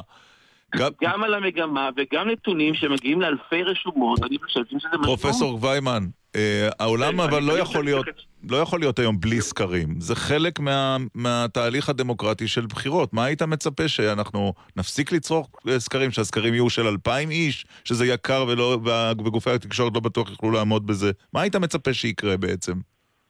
אני כמובן אענה לשאלה הזו, אבל לפני זה רק התייחסות קצרה למושג, אנחנו רק משקפים את המצב כיום. אה, טענה שאני שומע אותה מהרבה סוקרים, הם לא משקפים את המצב כיום, מהסיבה הפשוטה ששאלה איזה סקר אתה קורא באותו יום, יש שונות עצומה בין הסקרים. ביום בבוקר, אחרי ש... הימין החדש. המחנה, הימין החדש. נכון, זה הדוגמה הכי מובהקת. ארבעה מנדטים, שמונה... לא, לא, שישה עד ארבעה עשר, כן. איזה הבדל. אם, אם, אם הם כולם משקפים את המצב באותו רגע, באותו יום, וכולם מייצגים את האוכלוסייה הישראלית, משהו לא בסדר. אז, אז, אה, משהו אה, מאוד לא בסדר. רגע, רגע, באמת, זה, זה דבר ששווה התייחסות. אה, מה, איך אתה מסביר את השוני הזה, מנו? זהו, אז, אז קודם כל תודה על ההזדמנות. אני בהחלט חושב שיש כאן בעיה, אני מסכים עם זה, אבל התחלנו בזה שאמרנו שבאמת את הסקרים צריך, אה, אה, צריכים להיעשות בצורה מקצועית ובאמת למי שיש את הניסיון והידע לבצע את הסקרים. עכשיו בסופו של דבר בכל תחום, בכל תחום יש, אה, יש כאלה, אה, יש אנשי מקצוע שסומכים עליהם יותר ואנשי מקצוע שסומכים עליהם פחות. אני לא יכול לדבר בשם אף אחד. אני יכול להגיד שבערוץ 10 ובחברת החדשות, ההבדל לא היה... לא נכון, היה בין משמעות 6 ל-8. בכלל. נכון. בין שש נכון. לשמונה. עכשיו, אם אה, מחליטים לעבוד עם סופרים אחרים, שאני כרגע זאת לא הבמה, בטח שאני לא אגיד, לא רוצה כרגע לפגוע. באף אחד אחר, אבל אני מסכים לגמרי עם גבי, שההנחה הזו שהשקף, שהסקר משקף תמונת מצב נכון להיום, באותו יום מתפרסמים נתונים אה, שביניהם יש מרחק גדול, הוא בעיה, זה, זו בעיה, ואני... אני לא, אני בהחלט מסכים עם זה שזה אפילו מבלבל את הציבור. זה כן. מבלבל וזה מוריד את האמינות של הסקרים. יפה. אני כיושב ראש איגוד מכוני המחקר, סליחה, כן. וחבר בוועדת האתיקה של הלשכה המרכזית לסטטיסטיקה, מנסה לפעול כדי להגיע אולי בטווח לתקנון. למנוע את התופעה הזאת. יפה, עכשיו גבי ויימן, אני רוצה לשאול אותך שאלה כללית. אה, את הבעיות מנית נהדר, אבל השאלה אם אין כאן אה, ביקורת אה, מהסוג האקדמי, שבעצם מתעלמת מהמצב הקיים. מה ההצעה שלך? שלא יהיו סקרים במשך 100 ימי הבחירות? לא, בהחלט לא. אני חושב שצריכים להיות סקרים, וחלק מהאחריות, עכשיו אני מפנה לא לסוקרים, אלא בעיקר לעיתונאים. אני חושב שהעיתונאים שהם מתווכים בין, בין הציבור לבין הסקרים צריכים להיות מתווכים מאוד זהירים. כאשר אתם מציגים סקר, תדרשו בבקשה לדעת מי הזמין אותו ותציגו. לא, לא, אבל אתה יודע, אנחנו אותו. תמיד, אנחנו לא, אנחנו יודעים מי הזמין. כלל- הסקרים שאנחנו משדרים... לא, תן לי את הטיפ. אתה- אתה יושב במערכת חדשות ב- ב- בטלוויזיה, אוקיי? אחת משלושת מה אתה עושה אחרת? מה אתה עושה אליי אחרת? סקר, מגיע אליי לא, סקר שאנחנו הזמנו. סקר שאנחנו הזמנו. יפה, רגע, אין, מה, אתה, מה אני אדרוש ואני אדווח, אכלול בדיווח? כן. כמה אנשים סירבו, מה הייתה שיטת המדגם, איזה אוכלוסיות לא. מיוצגות, מהו טווח הטעות. עכשיו, עוד דבר, צריך גם להוסיף תמיד את האזהרות. זה נכון להיום, ובמקרים רבים גם לא להיום. ולא להיכנס לתחזיות סקרים. עכשיו, משפט אחד לגבי נכון. השלכות, וזה מה שמטריד אותי. מחלת הסכרת הזו היא מסוכנת, כי זה לא רק בידור להמונים ומין מרוץ סוסים פוליטי נחמד למהדורות החדשות של הערב. יש לזה השלכות קשות מאוד. על ההתנהלות של הפוליטיקאים, על עיצוב אה, זה- של מפלגות, על אובדן החזון. אבל לא הבנתי איך אתה מציע לטפל, איך אתה מציע לטפל בסכרת. אוקיי, אמרנו את כל האזהרות שמעניינות, אתה לתת יודע... את היותר מקדמי הגנה. אתיקה, להנחיל אתיקה בענף הזה. אבל יודע, עזוב, יש אתיקה, הנה הסקרים, ראינו אותם. אין, זה אין מנו ומינה, זה. קמיל פוקס. אני מדבר- מדבר על הערוצים הגדולים. לא נשמע שאתה מציע שום פתרון אחר. לא, להמעיט בסקרים אולי. להמעיט אולי, ל- למנן... אני- אין אין לי שום בעיה עם זה, זה נורא מעניין סקרים, זה כיף לראות אותם כל ערב, אבל צריך לשים אותם במינון הנכון. כמו בסוכר, מינון יתר של סוכר יכול להיות קטלני. כוס, כפית אחת בכוס לא תרעיל אותנו. מינון כזה של סקרים, ללא אזהרה מהנזקים, מה, מהמשמעויות, מהמגבלות, זו מחלת הסוכרת. אוקיי, טוב. אני, אתה יודע, סליחה, משפט אחרון, מנו. יכול מאוד להיות שאנחנו בסוף נגיע להסכמה על רוב הדברים, ככל שנדבר יותר בשידורי רדיו או בכלל בהזדמנויות אחרות, ואולי גם ניפגש. אני רוצה להגיד דבר אחד, גם בבחירות 2015, במשפט אחד, 90% מהמפלגות שבהן לא הייתה תנועה, הסקר, הסקרים האחרונים שנעשו, לפחות על ידינו, שיקפו בצורה נכונה את תמונת המצב, לא ניבאו, נכון. אלא שיקפו כי לא הייתה תנועה, לא הייתה תנועה, כל המפלגות כמעט כמו פלט. היו שתי מפלגות שבסופו של דבר המעברים היו בתוך כן. חודשים במהלך הארבעה ימים האחרונים, ולכן הסקר לא יכול היה לנבא הוא לא מנבא. אבל כן. כן, זאת המטרה. הקמפיינרים ויוצאי השיווק, המטרה שלהם זה לשנות את גם ראשי המפלגות, לעשות הכל, והנה, זה הצליח בתוך הגוש הימני, זה, אין מה לעשות. אלה העובדות, אבל עם חלק אנחנו- גדול מהדברים של גבי אני בהחלט מסכים. אנחנו נעצור כאן, אה, אה, הדיון הזה מעניין, והאזהרות אני חושב צריכות אה, להישמע. אה, מנו גבע, מנכ"ל ובעלים מכון מדגם, פרופסור גבי ויימן, החוג לתקשורת אוניברסיטת אה, חיפה, תודה רבה לשניכם. תודה רבה. יום טוב. נראה לי שיש עכשיו זמן לתשדירים, לא? אמת. נכון, ואחר כך אנחנו נדבר עם שני פורשים שלא רוצים לראות יותר את הכנסת. לא מוכנים לשמוע ממנה. ממש כלום. הנה. אתם מאזינים לגלי צה"ל.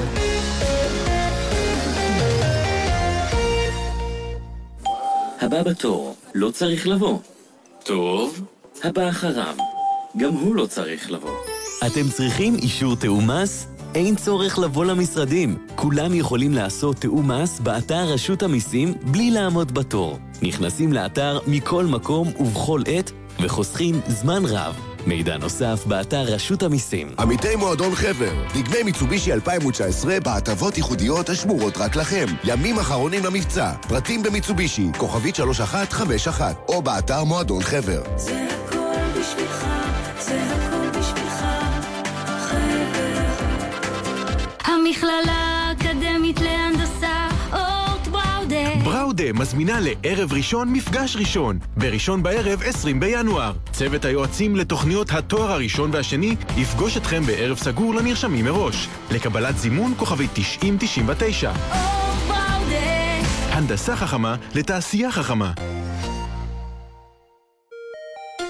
מה שקרה אצל יעל דן. יש ערעור. לאחר התלבטות ארוכה, החליטה הפרקליטות ברגע האחרון לערער על זיכויו מחמת הספק של קרוב המשפחה שלטענת חמש מבנות המשפחה פגע בהן מינית. עסקנו בזה בכל החודש האחרון, אולי יש לנו חלק קטן בהחלטה הזו של הפרקליטות. אני מודה לכם.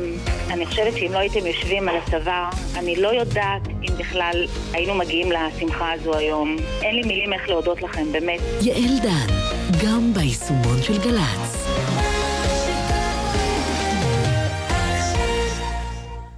עכשיו בגלי צה"ל, ירון דקל ועמית סגל.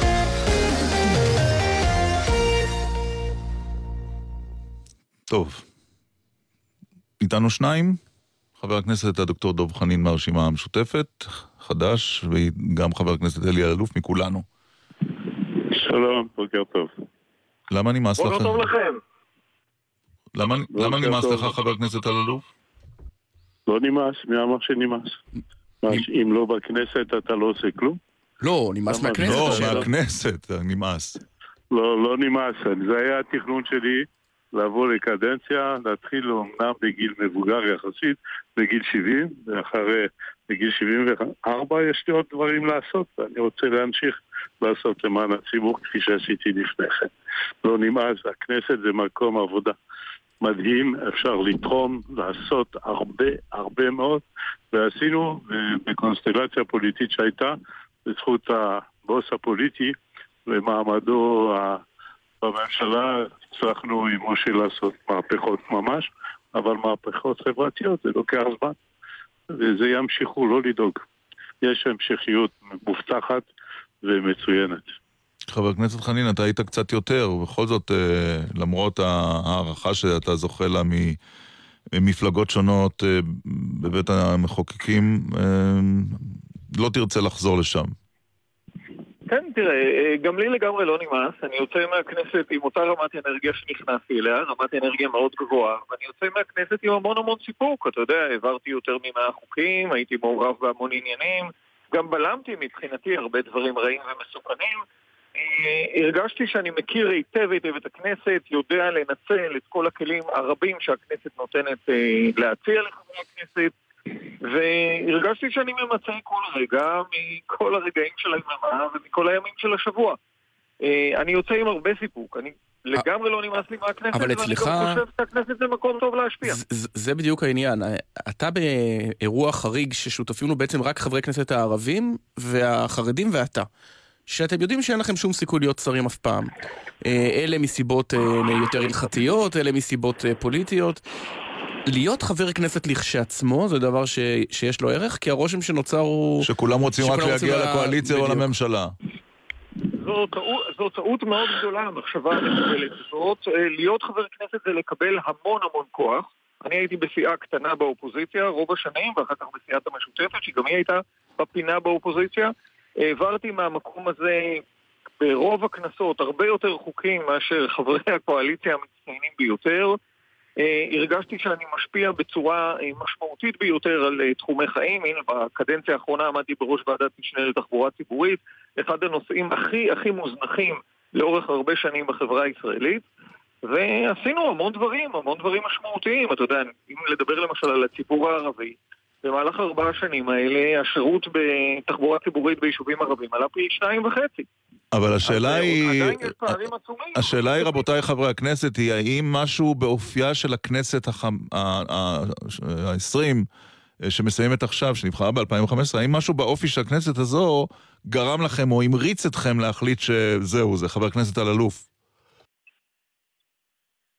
היו דברים נוראים, נוראים אני חייב להגיד, אה, התנהגויות אה, ממש בזויות של חלק קטן של חברי הכנסת, אבל זה לא הרוב. הרוב הוא עבד מאוד קשה, ואני עד אה, שגם דוב ובוועדה שלי השפענו בצורה בלתי רגילה. יש עשייה אדירה.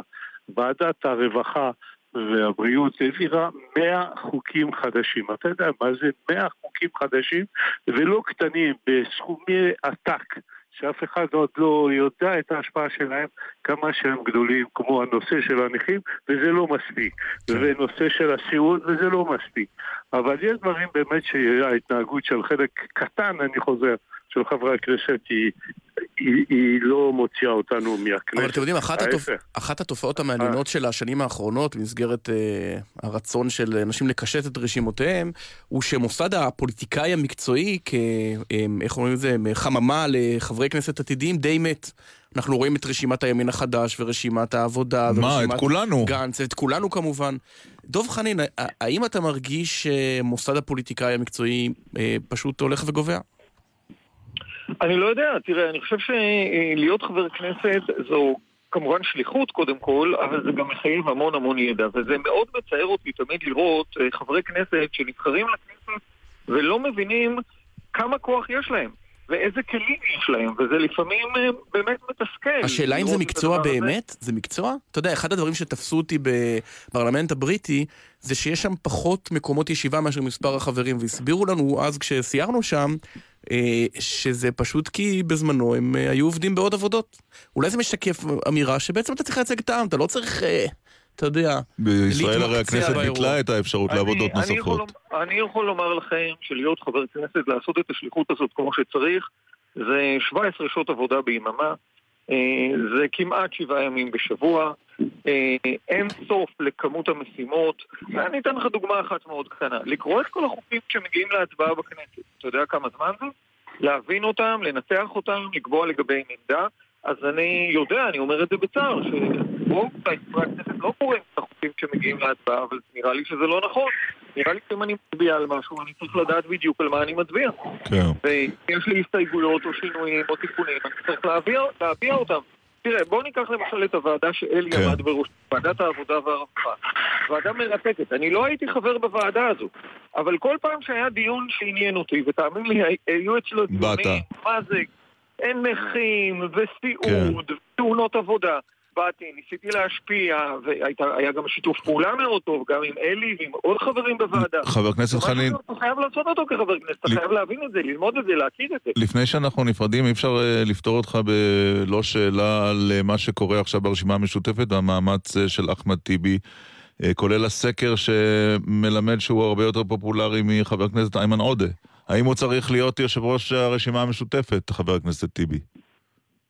אני תומך בכהונתו של איימן עודה, אני חושב שהוא עשה עבודה טובה בכנסת, אבל אני רוצה לומר לכם, וגם למאזינים שלנו, הרשימה המשותפת זה ארבע מפלגות, וזה מאוד טבעי שכל מפלגה תרצה לשפר את מעמדה ולקדם את מנהיגיה. תראה, אני אומר את זה לכם, אתם יודעים את זה היטב, הרשימה המשותפת נולדה בגלל העלאת אחוז החסימה. כן. זה לא נולדה בגלל שארבע המפלגות האלה פשוט... לא התאהבו. ממש לא. אז לכן הוויכוחים האלה הם ויכוחים טבעיים. אני מקווה שכל הגורמים ישבו מסביב לשולחן ויפתרו את הבעיה. אלי אלאלוף, איפה אתה בוויכוח באיימן עודה לאחמד טיבי? לא, אני דווקא חבר של כל החלקים של הרשימה המשותפת, עבדתי בצורה, כי אני עובד מאוד ממלכתי, ודוב יכול להעיד. לגמרי, לגמרי. אתה מהסיעה ולעשות- שרוב חבריה נטשו אותה בסופו של דבר. נטשו לא, או לא, ננטשו. חבריה. לא, לא, לא. כן. בוא, אחד, אחד עבר. אחת לא, אחת לא. ממשיכה, אחד עבר, עוד לא אחד הולך, ולאט לאט. מותר ויש דינמיקה. ללא ספק, הדינמיקה זה דבר נכון. כן. אבל זה בהחלט סיעה שהשפיעה בצורה בלתי רגילה בעולם החברתי, שממנו באתי וממנו אני חוזר. אני חושב שיש פה סיעה חזקה, שמעט מאוד סיעות חבר הצליחו לעשות מה שהיא עשתה. חבר הכנסת אלי אלאלוף, אה, כולנו, חבר הכנסת דב אה, חנין, הרשימה המשותפת, בהצלחה תודה לשניכם. לשניכם. תודה, תודה, כל טוב, ביי דוב. נ- נקדיש שיר? נקדיש שיר לבני גנץ. כן, רב אלוף במילואים בני גנץ, זה השיר שחשבנו עליו. מוקדש לך. באהבה. אוהב את ההיא, תמיד הוא אומר לה, חוזר ואומר לה, כמה היא אלוהית, כמה היא אלוהית. כשענן אוהב עננה, תמיד הוא אומר לה, חוזר ואומר לה, את כל כך עדינה,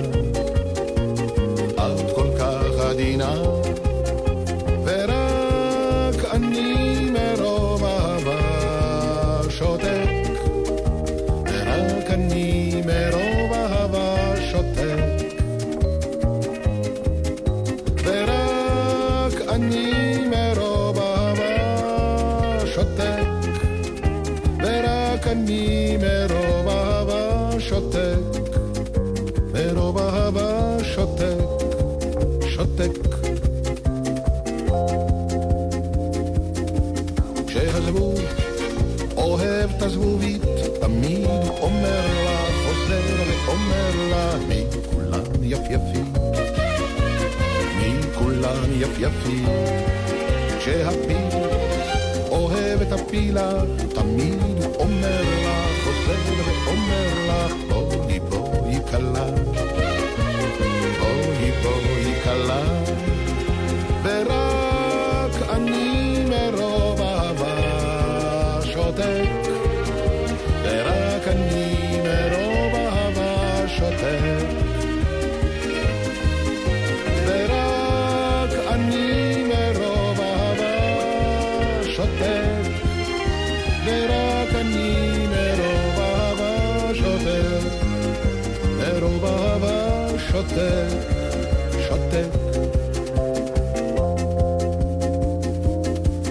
כשמלאך אוהב מלאכית, תמיד הוא אומר לה, חוזר ואומר לה, אל תחי חתיכי, אל תחי חתיכי.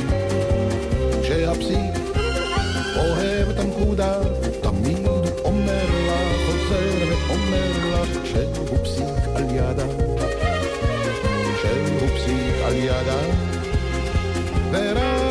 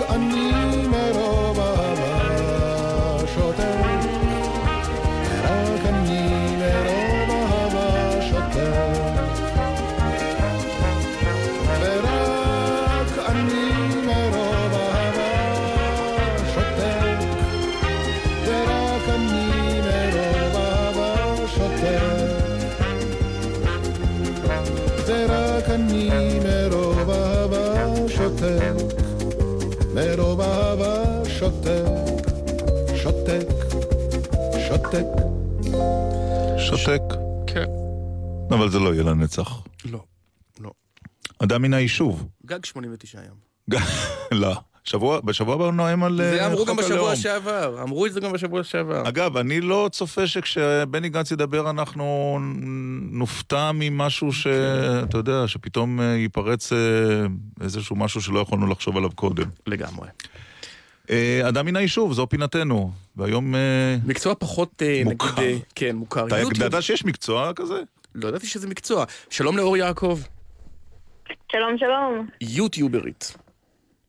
אכן כן. אין מילה בעברית, נכון? ליוטיוברית. מה עושה היוטיובר כשהוא... קם בבוקר. קם בבוקר. אמ, כל אחד מה שהוא רוצה, אני שותה קפה, לא יודעת. עד שאני לא שוקת את הקפה, לא מדברת עם אף אחד. ומבחינת העבודה? ומבחינת עבודה, אני... תלוי. אם אתה תופס אותי ביום שכבר יש לי סרטון שצילמתי, אז אני עורכת למשל היום. ואם זה יום שמתחיל מאפס, למשל בדרך כלל זה ימי שישי או שבת, אז אני כותבת תסריט. אחרי שאני כותבת תסריט, זה לה, להפיק את הדבר הזה, ואחרי זה לצלם, ואחרי זה לערוך, זה כאילו, זה תהליך של כמה ימים. בואי נדבר על התסריט, ש- על הסרט שאת עובדת. עכשיו. שאת- עכשיו אתה באמצע עריכה, אמרת, נכון? נכון. מה יש בו בסרט הזה, ב- ב- כמה זמן אורכו, למי הוא מיועד? ספרי לנו על התוכן גם. אוקיי, האמת היא, הסרטון הזה זה ראשון, זה פעם ראשונה שאני עושה משהו מהסוג הזה אצלי בערוץ, זה סרטון שאני מגיבה על סרטונים מאוד ישנים שבגיל 13 היה לי ערוץ, שאחרי זה השבתתי אותו. אמ, וגיליתי אותו לאחרונה, אז שכחתי שהיה לי ערוץ יוטיוב בגיל 13 והחלטתי להגיב אליו סרטונים מאוד מוזרים ומצחיקים, אז זה סרטון תגובה לסרטונים שלי. מה יש בו אבל? אבל בדרך כלל, מה יש בסרט- בסרטון מה- הזה לא, מה- מה יש בסרטונים שלה? בסרטונים שלי יש גם סרטונים שהם יותר עמוקים, שזה על דברים גם קשיים שאני עוברת והתמודדויות יומיומיות, אמ, שככה זה מעביר גם הזדהות לקהל ומסרים שאני לומדת, ואם זה כל מיני שטויות וצחוקים, כי אנשים הרבה באים ליוטיוב בשביל להעביר את הזמן, אז אם זה מתיחות, ואם זה כל מיני אתגרים. ויש לך קהל אה, צופים, זאת אומרת, בכמה הוא, היית מעריכה אותו לסרטון? מה הממוצע שם? של הגילאים? לא, של המספר תכף נגיע. לגילאים, אבל קודם מספר צפיות. אה, אני מגיעה למאות אלפי. מאות אלפים אלפי צפיות. לסרטון? כן. את מתחרה בעמית סגל. לא, זה נורא ידעת שיש מסקרן לך אותי. מתחרה חדשה? לא, אני בחיים לא הגעתי למאות אלפי צפיות ביוטיוב, אבל הקהל, למה, מה מה הופך אותך לאטרקטיבית אם תעידי שנייה על עיסתך? אמ, אני חושבת שמה שמייחד יוטיוברים, והם פשוט האנשים, הסיבות למה אנשים נכנסים ליוטיוב, אחת מהסיבות זה באמת להכיר בן אדם ולזהות כמו שהם אוהבים האח הגדול. אנשים אוהבים לדעת מה עובר על בן אדם אחר, זה צורך אנושי כזה, ולהתחבר אליו. אז כשמתחברים אליך, באמת אבל, אמ, אז הם רוצים להמשיך לעקוב אחריך, וגם כשאתה מעביר להם את הזמן בכיף. לאיזה גילאים זה מיועד? Um, האמת היא, יש לי קהל מאוד מגוון, מילדים קטנים עד אה, מבוגרים, בערך מסתכל, הגיל הכי גדול שפגשתי זה היה 30. אני רואה, יש לך אה, 114 אלף מנויים. אני, אה, לא, העורך. שלנו, אילן ליאור, מצא עם 832 אלף לא, אבל. מנויים 114 אלף, לא רע. לא רע. ואת בת 21. א- אבל תסביר לי משהו, אם, אם מדובר במספר צפיות כזה, זה אומר שיש לך קהל לא רק ישראלי, אז הסרטונים הם אה, לא רק בעברית? לא, הם רק בעברית. יש לי רק אה, ממש מעט אחוזים לא מישראל. וואו, אז זה מספר עצום. מה המודל הכלכלי? איך מרוויחים כאן כסף? כי אה, בסוף צריך להתפרנס. כן, מרוויחים א' כל, אה, כשיוטיוברים עוברים סף מסוים שיוטיוב הציב של צפיות ומנויים, אז נפתחת אפשרות של מונטיזציה, ככה זה נקרא, שזה אומר כמו שיש ברדיו למשל פרסומות, או כמו שיש בטלוויזיה פרסומות, אז גם ביוטיוב יש פרסומות. ואז כששמים לי פרסומות על הסרטון, אני מרוויחה כסף, גם על כל זמן של משך צפייה, אם יש קנייה מהפרסומות. 아, אבל אה, אור, זה לא הרבה, אני. זוכר, לפני שמונה זה לא- שנים... זה לא הרבה. לא, לפני, לפני שמונה מעט. שנים ישבתי עם... אה, הלכתי לראיין את השני ילדים, בטח אה, אה, חלק מהמאזינים שלנו זוכרים, של- שהיה איזה סרטון משעשע מאוד, הכי נצפה עד אז בתולדות יוטיוב, של מיליארד צפיות, של זה ילד היה? אחד שאומר צ'ארלי ביט מי פינגר, האח שלו נשך לו את oh my god, האצבע. אז. ראיינתי אותם? בלונדון. ואמרתי לו, כמה כסף עשית, האבא שלהם, והוא עשה 600 אלף פאונד, שזה נשמע לנו המון, נכון? 2 מיליון, אה, 3 מיליון שקל, אבל זה על מיליארד צפיות, אז כמה כבר אפשר להרוויח על סרטון של 200 אלף? תראה, זה תלוי גם כמה אורך הסרטון וכמה זמן אנשים צופים. וגם, תתפלא, יש לפעמים טעם. נגיד, היה לי פעם אחת שאפילו פניתי ליוטיוב להבין את העניין, שהיה לי המון זמן צפייה, בערך 12, בערך... הסרטון היה 12 דקות, האורך ממוצע של הצפייה היה 9 דקות, מהמם. והיה שלוש פרסומות בתוך הסרטון, נו, והרווחתי ממש מעט כסף כמה, ולא כמה? הבנתי למה. דברי אלינו בכסף. תראה, בממוצע, אם אני לא מחשיבה קמפיינים וזה, אני... וגם תלוי, למשל יש אנשים שמעלים כל יום סרטון, אבל אני מדברת איתך נגיד לסרטון אחד, אני יכולה להרוויח עד אלף ומשהו שקל. על סרטון. אז זה עוד לא? פרנסה לחודש, 4,000 שקל בחודש. אוקיי, אבל אם אני מעלה... תראה. אפילו אולי יותר, אני... בשבוע. נגיד, יוצא שאני מרוויחה, האמת, כמה אלפים בחודש רק מהסרטונים שלי, ובלי קשר יש גם כמובן קמפיינים ודברים. אז מה זה וזה- קמפיינים? מה זה אומר קמפיינים? שבאים אליי לקוחות, ואז הם אומרים, אני מיוצגת בסוכנות, הם פונים אה, לסוכן שלי. ואת עושה סרטון אחד עם אה. תוכן שיווקי שלהם בעצם, סוג של, אפשר להגיד? אבל אני בונה איתם את הדבר. משהו שיראה לא- מתוחכם ולא איזה פרסומת אה, עלובה. אוקיי. כן, אבל שוב, אני גם ממש בוררת את הדברים שלי. אם זה משהו שהוא לא... שאני לא אוהבת, אני אומרת לא, ואני אומרת הרבה פעמים לא. נשמע לי שיוטיוב עושים עליך הרבה כסף, את יודעת?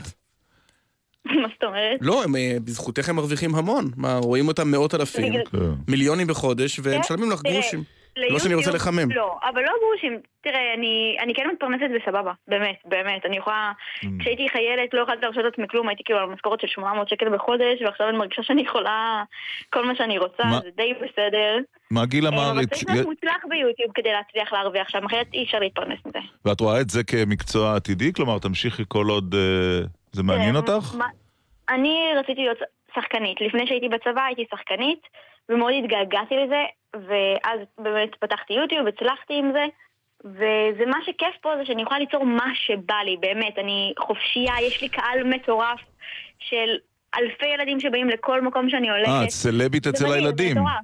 ובעיקר, את יודעת, זה, ראיתי השבוע את הסרטונים שנתניהו העלה באינסטגרם. אה, איך הוא אמר, קראתם אותי, שתפו עוד את הסטורי שלי. שתפו. עכשיו, לא שאני חלילה מזלזל באותנטיות של האמירה הזאת, אני משוכנע שנתניהו עצמו, הם באמת קראו אותו, אבל יכול להיות ש... ש... שעוד כמה שנים זה הדבר היחיד שיישאר מכל הוידאו. לא הדברים המכופתרים שאנחנו רואים בטלוויזיה. ת- תראה, לא אתה אלא אור, מה שאתה אומר. בדיוק, בדיוק. אנחנו פה נהגי עגלות. לא, תראה, רדיו זה תמיד יישאר. כשאתה תנחמי אותי. תנחמי אותי. לא, אבל מה? מה נעשה בלי רדיו באוטו? אני כל בוקר, זה אי אפשר שבלי רדיו. אה, אבל טלוויזיה, טלוויזיה מאוד מתחלפת. תגידי- כאילו... כן. לא, כי הטלוויזיה משתנה, זה אנחנו יודעים גם אה, כל הצפייה על פי דרישה. ההורים כשהתחלת עם זה עודדו אותך או אמרו, אה, הלו, לא, תרדי לא, לא. מהמסך? אנטי, אנטי. אנטי. ממש, אה, גם Mm. אנטי למשחק, ואחר כך כשזה בא הרשת, אז כל הזמן אמא שלי הייתה שואלת, אבל איפה הכסף? כי בהתחלה לא מרוויחים. נכון. ואני פשוט אהבתי את מה שאני עושה, זה התחיל לי כתחביב. זה שעכשיו יש שם כסף זה נפלא. אבל זה התחיל ממש וואו. כתחביב, והם היו, לא האמינו. הכי כיף זה עבודה שהיא תחביב. כן, זה נכון. אור יעקב. יוטיוברית. יוטיוברית, ממעגן מיכאל, לא אמרנו. תודה רבה, תודה. רבה. תודה לכם. לדעתי זו בעלת המקצוע הצעירה ביותר שהייתה לנו נכון. בפעמים בפינה, היא בת 21. נכון, נכון. אמ, אנחנו מסיימים, אמ, נקדיש שיר לרמטכ"ל היוצא? כן. רב אלוף אה, גדי איזנקוט מסיים בשבוע הבא, הוא התחיל בגולני. ניתן לו את השיר הזה. ערך אילן ליאור, הפיקו שיר עזרף וגל ויצנר. על הביצוע, הביצוע נערך מיכאל אבו בירושלים מוטי זאדה, עורכת הדיגיטל אלה אברהם, ואחרינו ניצן הורוביץ ויועז הנדל. אנחנו מסיימים, שבת שלום ירון. שבת שלום, נשתמע בשבוע הבא. להתראות. מוקדש לרב אלוף גייז- גדי איזנקוט על אה, שנות השירות שלו בהצלחה לרמטכ"ל. גולני שלי. אותו הסיפור של מצליח יעל, של כל עם ישראל, השבים ועולים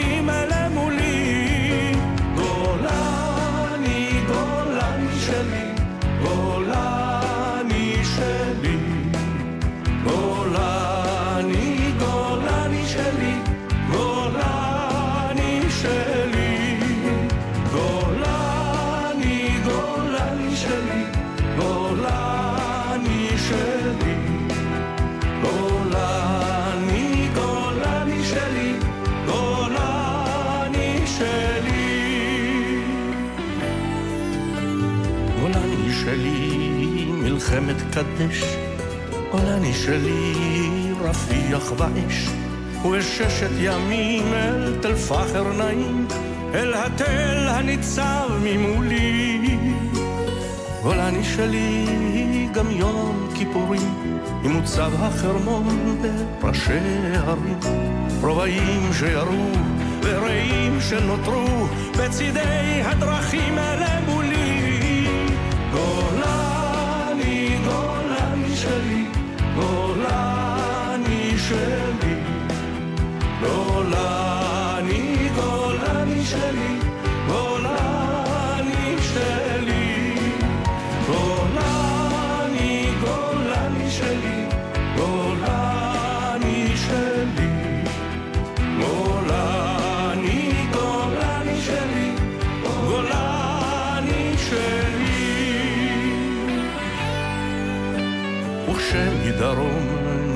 נפתחה הרעה, גולני שלי שוב בראש השורה, והמחיר לא קטן. בחסות מיזם המגורים אכזיב, המציע דירות ארבעה וחמישה חדרים על חוף הים באכזיב נהריה. לפרטים, חייגו כוכבית 2112. אתם מאזינים לגלי צה"ל. הורים יקרים שלום, מדבר יוסי בן שמחון, ראש ענף הבטיחות בדרכים בצה"ל. במשך כל השבוע אנחנו מתאמצים לשמור על הבנים והבנות שלכם, כי בטיחותם חשובה לנו. סוף השבוע בפתח והם בדרכם הביתה. הם יצאו לבלות, להתאוורר, לנקות את הראש, ואנו מבקשים מכם לעזור להם לעבור את זה בבטחה כדי שיוכלו ליהנות גם בשבוע הבא. האוניברסיטה הפתוחה, המציעה לימודים לתואר ראשון ושני, ומאפשרת ללמוד בזמן, במקום ובקצב שתבחרו. האוניברסיטה הפתוחה, כוכבית 3500. צהריים טובים, קרמשניט. הבנתי שנפגשתם בבוקר, אתה והשר לביטחון פנים, ורבתם ככה מחוץ לאולפנים. רינו, אתה חתול רחוב יפואי ממזר. מאיפה אתה יודע את כל הדברים האלה, תגיד לי? רינו צרור, ב-10 בבוקר. ראשון עד רביעי, גלי צה"ל. יומן הצהריים מחדש של גלי צה"ל, עם רינה מצליח ואמיר איבגי.